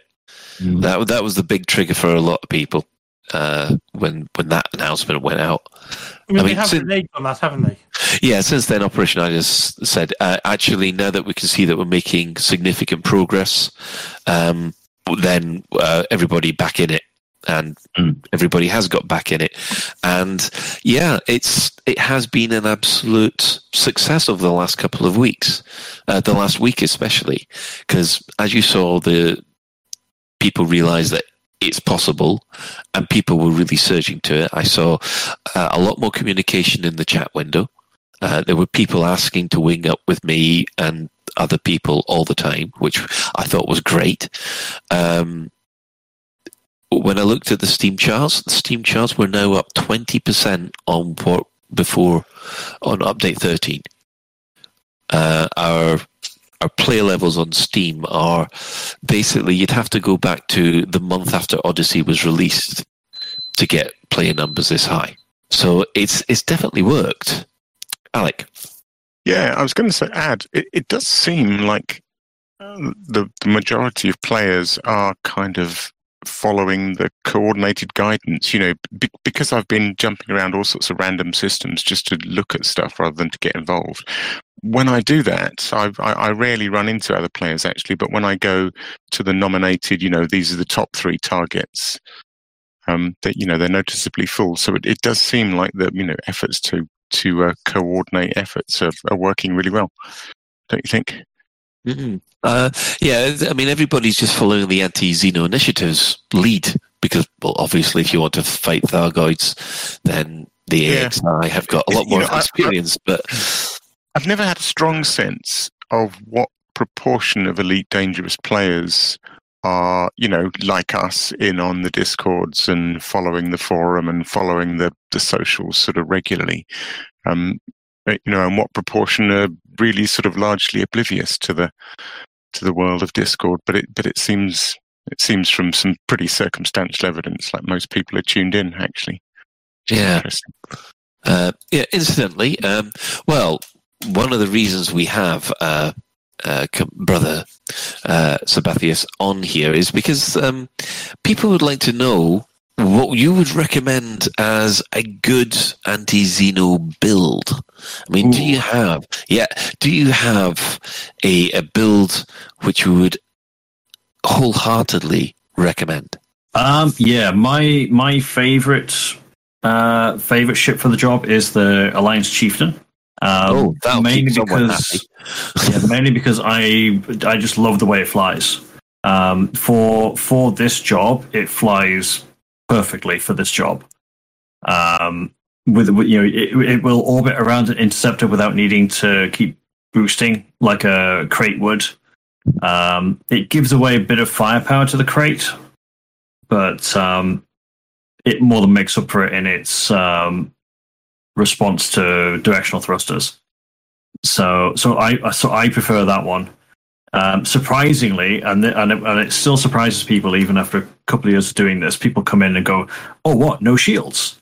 And uh, no, indeed, we we are often better off without shields when fighting, particularly interceptors. Oh, um, so my so the the level six shields, the A-rated six shields with modifications are useless. That I've got. Um, not useless. They they will work, but it gives you extra things that you need to think about. Um, anytime the shield takes takes hits, it will start to recharge, um, and when it does that, it draws from your system capacitor. Now, if if that is complete ends up completely drained, um, now you can't fire a heatsink, or you couldn't use the shutdown neutralizer uh, just when you might need it, because the shield is trying to recharge from that capacitor. Gotcha. Um, and if you have to put pips into engines and weapons, um, that will that one will drain really really fast. So that's that's one reason why we tend not to put a shield on. Ah, um, okay. Other one is that it, it allows the ship to run uh, a bit cooler because when uh, when you are particularly fighting interceptors, although this works on scouts as well, um, if you can stay very cold, uh, they can't lock their weapons on you. Um, Oh, and, if, and, and if you're moving at the time, you're not sitting still, then they will fire at where you are and not where you're going to be. Um, so they will miss their shot and you don't take damage, but you can still hit them. So, um, you know, uh, and you can also use uh, tricks like going silent running um, to quickly become essentially invisible to them, uh, invisible to their targeting. So Yeah, they know where you are, but they can't hit you. Yeah, because when you go silent running and you come back, then your shields will be recharging again, won't they? Um, the the ordinarily the shields would, would start to try and recharge. Yes. So, um, but so so my my general build for the chieftain is um, um, hull reinforcement, uh, military armor, uh, three module reinforcement. Uh, the reason we've got three is that the resistance to damage stacks up with each one. With three, you've got ninety four percent module protection. Okay, and and that works on the canopy as well. Ah, that's very useful. That, that covers the canopy as well. Um, and we have an AFMU. Now, the AFMU is primarily there to repair the module reinforcement because you can repair those as the, as they take damage. You can repair them and get them back to full health again, um, and maintain your module protection. Um, and then we also ha- I also have uh, repair limpet and a big cargo bay to store limpets in uh, with a with 64 limpets in the in the cargo bay, I could rebuild the entire hull from from one percent uh, multiple times uh, if required. Um, I, ideally, if you get the flight flying right, you don't need to do you don't need to do that. But it's reassuring having uh, a lot more health in that cargo bay that you could draw on if necessary. Um, I do have a I do have a build for it. Uh, if I can uh, what, what do you want to what do you want to post this one? If you just give it, so I'll put it into the show notes for people. If you if you have a Coriolis build, uh, and we can also post it in ch- in Twitch chat and things as well. Obviously, Right, I've posted that there. I'll pop it in Twitch chat as well, uh, which is that one. So that's the one I generally fly. Now that is a bit thinner than I would recommend uh, for beginners. For beginners, change the armor to military and go heavy duty and maybe change the power distributor to charge enhanced and not weapon focused. Um, either work just as well. Um, uh, I, I go weapon focused because I like because of how I like to fire the Gauss cannons. Um, we, we basically fire them in, in two pairs. So I have four cannons. We fire them in two pairs, um, and we space the shots out so that the heat doesn't spike above twenty percent uh, when we're when we're attacking. If it spikes above twenty percent, the Thargoid will hit us. Um, if we keep it below that, it can't. So, uh, and anytime you're you're attacking with the Gauss cannons, you're always covering yourself with a heat sink, uh, so that that heat doesn't spike up. So, uh, and then and then you're then you're learning the the, the dance around the Thargoid uh, that we call cold orbiting. Um, you know, always trying to make it have to turn around. So you you end up kind of spiraling around its vector uh, as it always tries to turn to to get in front of you. Because Uh, it it's- use its lightning on you or something. um, it will certainly try and do that after after the first heart goes down. It will try and use the lightning attack. Um, if you get too close, that's what you'll get. Um, essentially, what that will do is that it will hold. It will essentially freeze you in place. Um, you will, it will stop you boosting, and it might reboot a random module. Um, so the most annoying one for it to reboot is your thrusters, uh, which can which can leave you like dead in the water for a few seconds, uh, and it just has free shots on you. Uh, on something like Medusa, that can be very dangerous. Um, I've I've had half my hull disappear in that situation before. Um, you know, just just just in one go. Uh, Medusas do not forgive mistakes. No, they won't. so, but but scouts on scouts on the other hand, they are very easy. They are quite easy. They do not have much health. They do not regenerate as interceptors do. You can kill them with normal weapons. Um, they have a very high resistance, but you can kill them with normal with normal weapons. Uh, the AX multi-cannons do really well against them uh, because they don't have resistance to those. Yeah. Um, so so even someone who's not uh, who, who's not a big combat pilot would be able to deal with the scouts. Uh, I would say put three large turreted AX multi-cannons on a Krait on a Krait Mark II, and essentially you can go in there and start following the scouts around and watch them die. Um, it is it is just like that. Just follow them around and they'll die. Um, so it, it, it lets ev- it lets everybody have a have a chance at that one. The, the scouts are actually quite simple to get rid of. I actually had a great. That's how I got my elite ranking. Was I was an Imperial Clipper with uh, AX multi cannons and the and the plasmas, uh, the the Galleon plasmas, and uh, yeah, they, they, that would just go through tons of scouts in in seconds, and that's with the old multi cannon. So goodness knows what it do in the new ones. Yeah, I can't wait to get the gimbaled ones. If we're getting the the enhanced gimbaled um, AX multi cannons, the scouts are going to absolutely melt. Um, so uh, I saw I saw a um, a comment in chat earlier. I think it was Jensen. Where was it? Um, scouts only systems for us bad players, please. Um, the kind of is because in the alert systems, uh, there aren't any AX conflict zones, but there are signal sources where you will find scouts engaged with um, other NPC ships. Um, so you can go in and eliminate scouts. It all, the, the, all counts. Um, there are also sources for some interceptors and Orthrus. Um, But the uh, what are they what do they call them again? They're called um, uh, AX weapons fire signal sources, and they all tend to be scouts. Um, so so those are really good for for uh, you know those that don't want to take on interceptors. Go for those and kill the scouts. Yeah, it's uh, it's it's um. I must I must admit I it's all I was around Astropy all the time, killing scouts left, right, and center, and it is good fun. And it's definitely the best way that I had for getting my elite ranking. Um, but yeah. Uh, also, if you are looking for the Orthrus in there, you've got to look for the little salvage icon. So if you see an un, um, uh, an alien signal source, and you see it's also got little salvage icon, uh, uh, icon next to it, that means there's an Orthrus in there. And sometimes it calls in scouts for help. We ha- I haven't seen an Orthrus call in any interceptors yet. No, I, I've only had them call scouts in.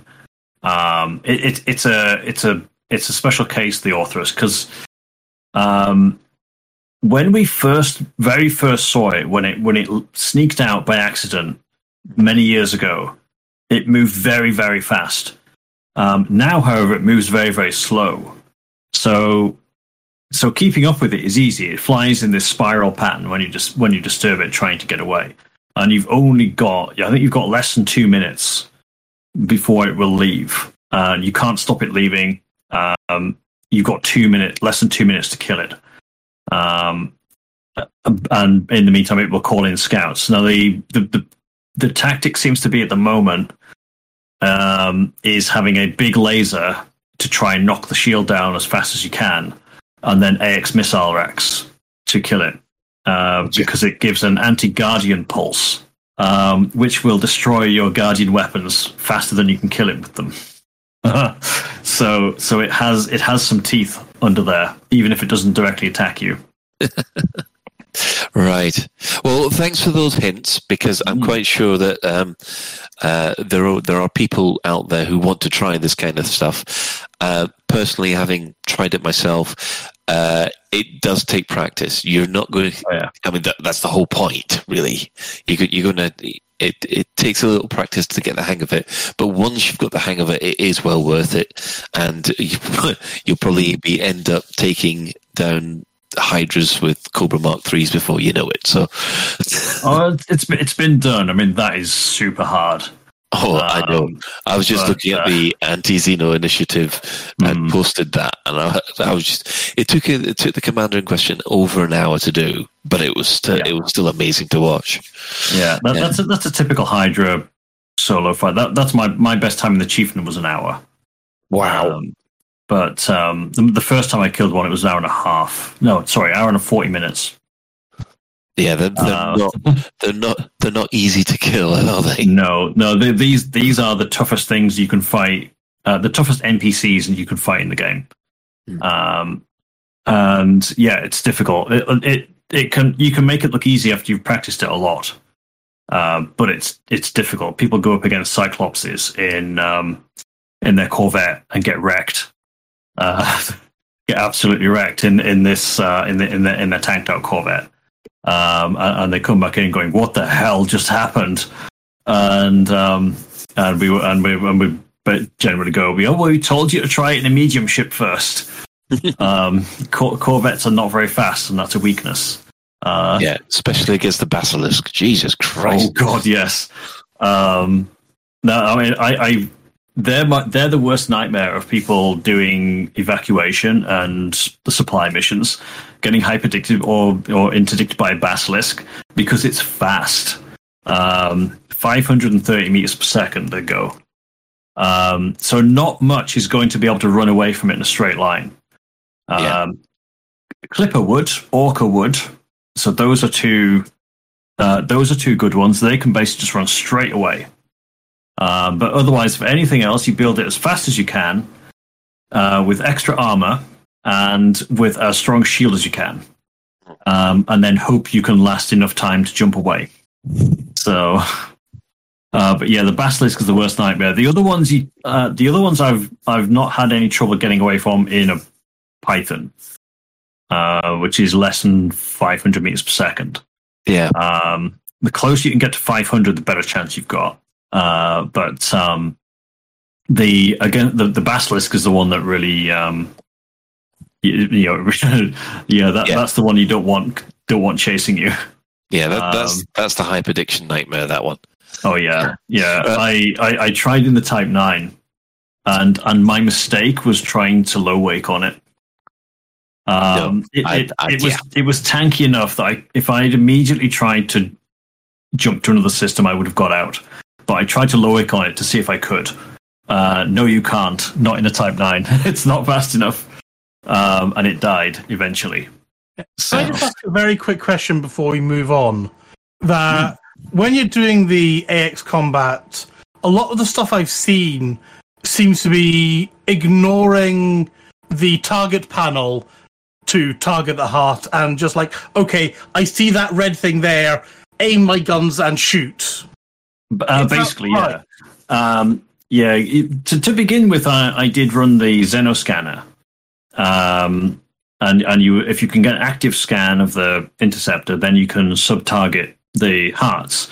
That shows you exactly where you need to aim. You basically aim at the glowing bit, um, pretty much in the middle of the glowing bit.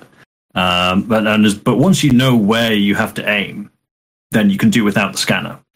Um, you just aim for the middle of the glowy bit. Yeah, you just aim for the middle of the glowy bit. The, the the one that I the one that I really do want the scan for is the Hydra because it's much harder to see the hearts and your aim point on that one. But I don't like fighting those things anyway. They're just a bullet sponge. Um, in in a wing, they're they're better, but solo, I hate it. um, but but essentially, yeah, you, you just learn where you need to aim on the on the heart.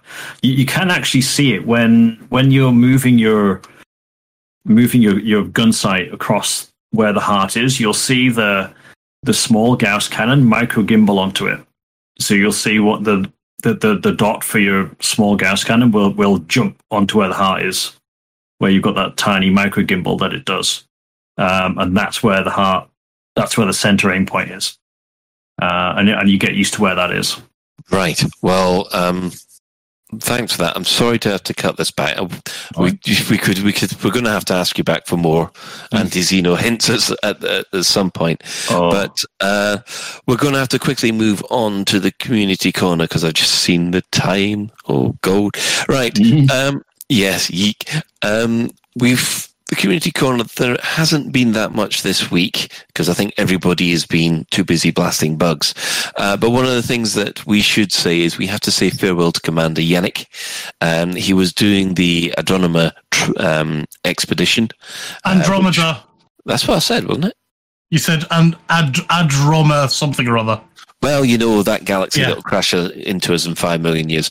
Um, yeah, they've so basically he's gone to Star One, which is the closest, uh, the closest star to uh, Andromeda Gland. You see, now you've actually put it in my head that I've got no chance of saying it from now on. You That other galaxy. that other galaxy, the one where the Daleks come from. Anyway, um, I was at five billion years. I'm, I'm sorry. Um, I thought it was four point nine. Sorry. I'll let you wrap this up, Colin. I'm sorry. Will you now? Okay, we'll, we'll see. so we'd like to thank Commander Yannick for taking all the time to do as uh, these exploration uh, expeditions because they're all there always has been fun, even since the the Distant Worlds Two one, and and uh, yeah, whatever you do next, mate. Um, I hope you enjoy it. Um, yeah, I mean, I must admit, the community events calendar does seem a bit dry at the moment, or a bit empty at the moment. So uh, there's not really that much to to work on. Um, yes, the mostly clueless thing we've had from the wonderful Commander Tukarov. Um, uh, our our famous fuel rat, uh, his recommended recommendation is that when you get hyperdicted, watch your fuel level because you actually lose the fuel before you jump. So when you get hyperdicted, um, you've got to uh, make sure you've got enough fuel for the same jump, unless you're going somewhere else. Uh, because basically, as soon as you jump to hyperspace, you have lost the fuel. So, as a word from the uh, the fuel rats is that uh, hyperdictions can be quite costly on your on your fuel gauge. So please watch watch it. And uh, I don't know whether the hype the the fuel rats have actually managed to do a rescue while under uh, Thargoid attack yet. Although no doubt we'll probably hear about it soon enough. Um, right. Any other business? Well, I've got one, which is uh, our dear Commander Psycho Cow. Um, this Friday on his, his usual Twitch stream, which is twitch.tv slash Psycho Cow, um, he'd love your company for um, uh, a Christmas top 10 hits quiz. Uh, on, this Friday from eight o'clock onwards, uh, but um, yes, uh, anybody got any other business? Excellent. Uh, right. Well, in that case, we'll just quickly do the shout outs. Um, yeah, Dex Island is taking well on break for until season two. Um, but you can still catch up with the Dex Legacy, which is available on Spotify and Audible. Um, there's also bonus interviews there as well, uh, as long as as long as with the writer Emily Inkpen. Um, if you go to and buy some bonus uh, material and merch over at the Dex Legacy uh, dot com, um, any proceeds that you you they get from from that will be um, uh, will go on to making season two. Uh, our sister station, Hutton Orbital uh, Radio, it broadcasts on a Thursday at 8.30, so go to twitch.tv, Hutton Orbital Truckers, or radio.forthemug.com if you just want the audio. Um, for the discerning commander who likes a bit of CQC action, check out the CQC Discord at discord.me slash elite dangerous CQC.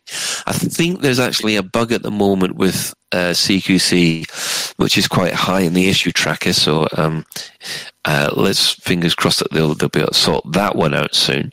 Um, obviously, we're giving shout outs to the following Elite Dangerous podcasts. You can still catch up with uh, and Malfluid's Flight Assist. Um, there's also the Guard Frequency, who do other space games as well. And I am not a Tony.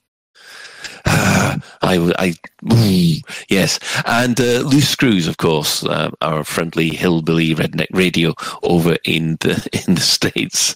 Um, now, following this, we have the latest Galnet news digest, as provided by Commander Witherspoon and Commander Beetlejude, and we'd just like to thank everybody who's joined Ben in the twi- uh, in the in game.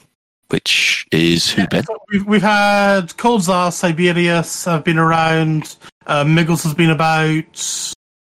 Um, I think that's been mostly it. Were you here, um, Sab? I can't remember if you came or not.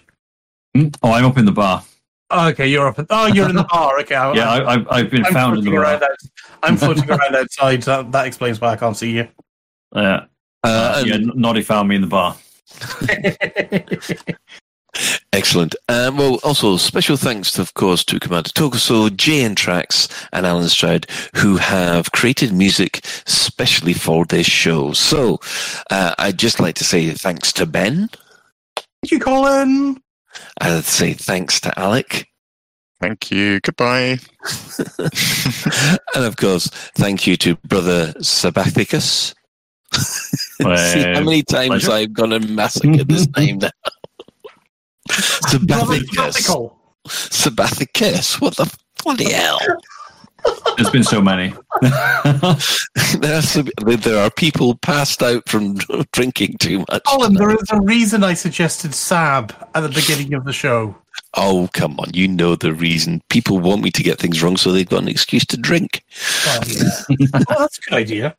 Yeah, Wintermute's going for it. Cheers, yeah, Winter Winter Mute can't type right now. He's that. Oh, So that is too.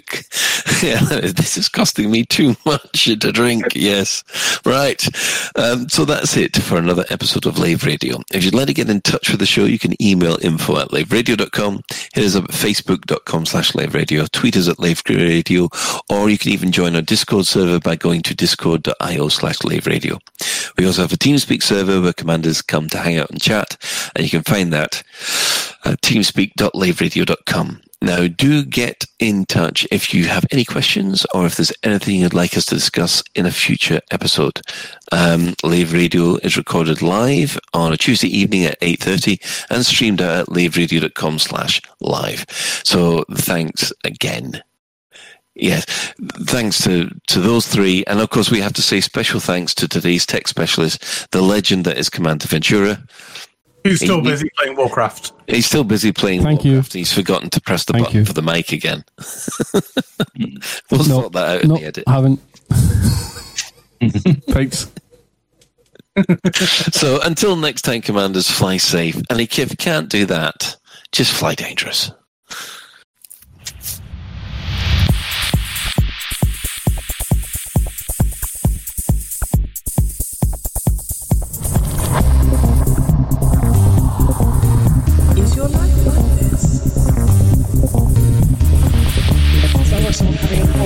Inserted.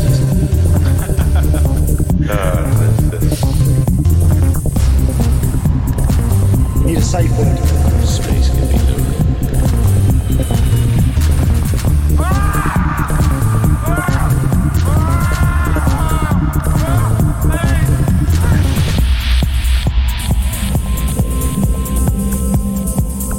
I'm gonna see the galaxy.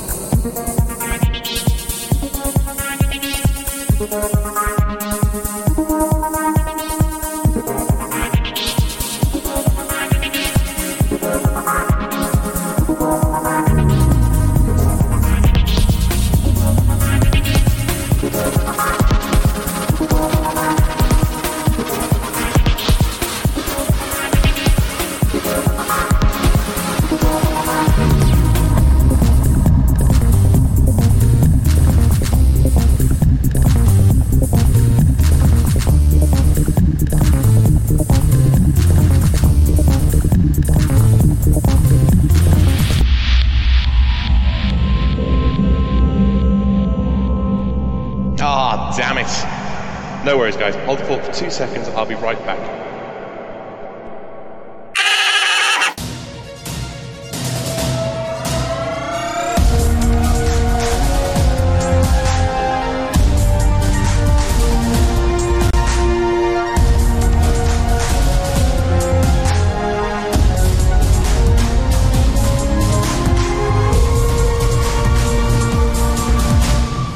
Galnet News Digest, 13th of December 3308. We read the news, so you don't have to.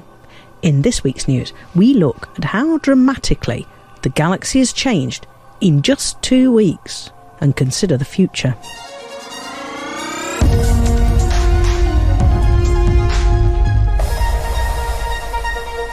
On the 29th of December, the first of the eight rogue signal sources, or Stargoids, slammed into orbit around an ammonia world in Hyades sector FB-N B7-6, and we had some idea at last of what these mysterious moving lights might be. Four more Stargoids have arrived, two on the 1st of December and two more on the 8th. It seems likely that the final three will all arrive on the 15th of December. While the precise nature of the Stargoids remains obscured by a malevolent gassy cloud, it seems almost certain that these maelstroms, as they are now known, contained Thargoid motherships or hive ships, which are acting as command bases for the invasion of surrounding systems. Almost instantly upon their arrival, Thargoids working for these maelstroms seized some of the systems near to the maelstrom, attacked others, and started scouting out yet more. Future expansion by the aliens will take longer, It seems it takes several weeks for new systems to be confirmed as invasion targets, and then several weeks for the invasion to gradually wipe out human starports and planetary bases, after which, if the Thargoids have not been repelled, the system falls under full Thargoid control. The Thargoids will, unless we confront them, slowly and methodically take over the human inhabited systems. We have a mechanism to fight back, and we now know that if we disrupt the work of the Orthrus in Thargoid alert systems, and if we fight Thargoids, bring in essential supplies, and evacuate refugees in Thargoid invasion systems, we can repel the aliens. They need to win every week to advance in a system. We just need to win one week to drive them out. The first system to have a Thargoid invasion repelled, HIP 23716, is anticipated to be returned to human control and a period of post-Thargoid recovery on Thursday. And the first system, where a Thargoid alert has been repelled, seems very likely to be HIP 20485. These will be the first two systems of the fight back against the Thargoids.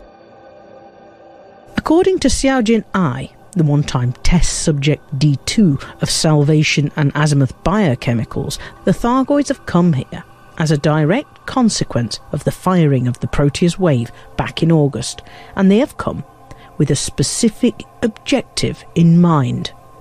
What that objective might be is not yet known, but former Aegis Director of Research Professor Alba Tesreau together with engineers Ram Tah and Professor Palin, are undertaking research and may well need assistance.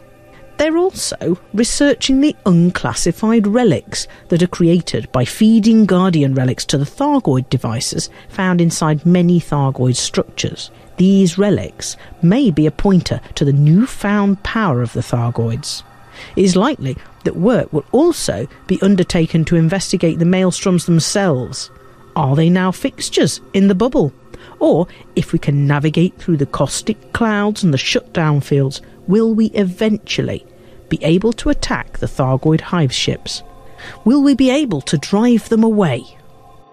At a more tactical level, engineers Liz Ryder and Zacariah Nemo have plans for at least four enhanced anti-Xeno weapons, a mixture of turreted and fixed, multi-cannon and missile racks.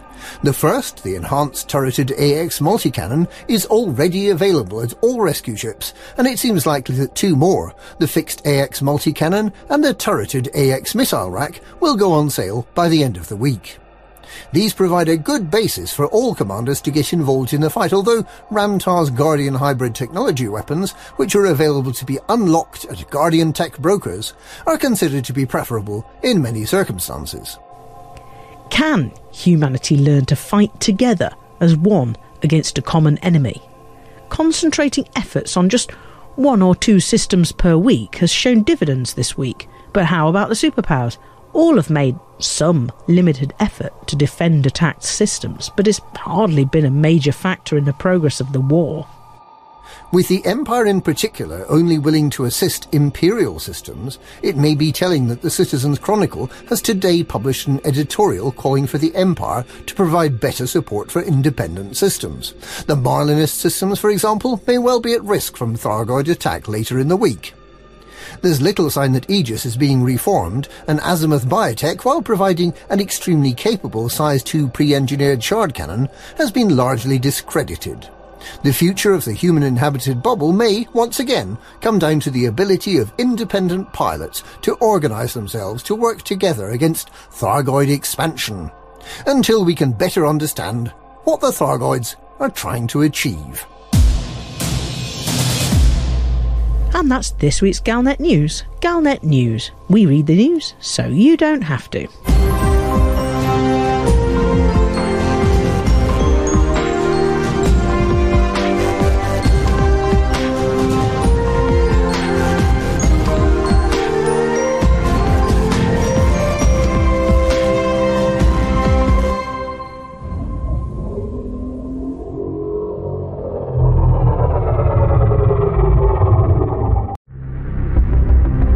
the team on Dex Island take a well earned break before their Series 2 return, there's plenty of material to fill the void.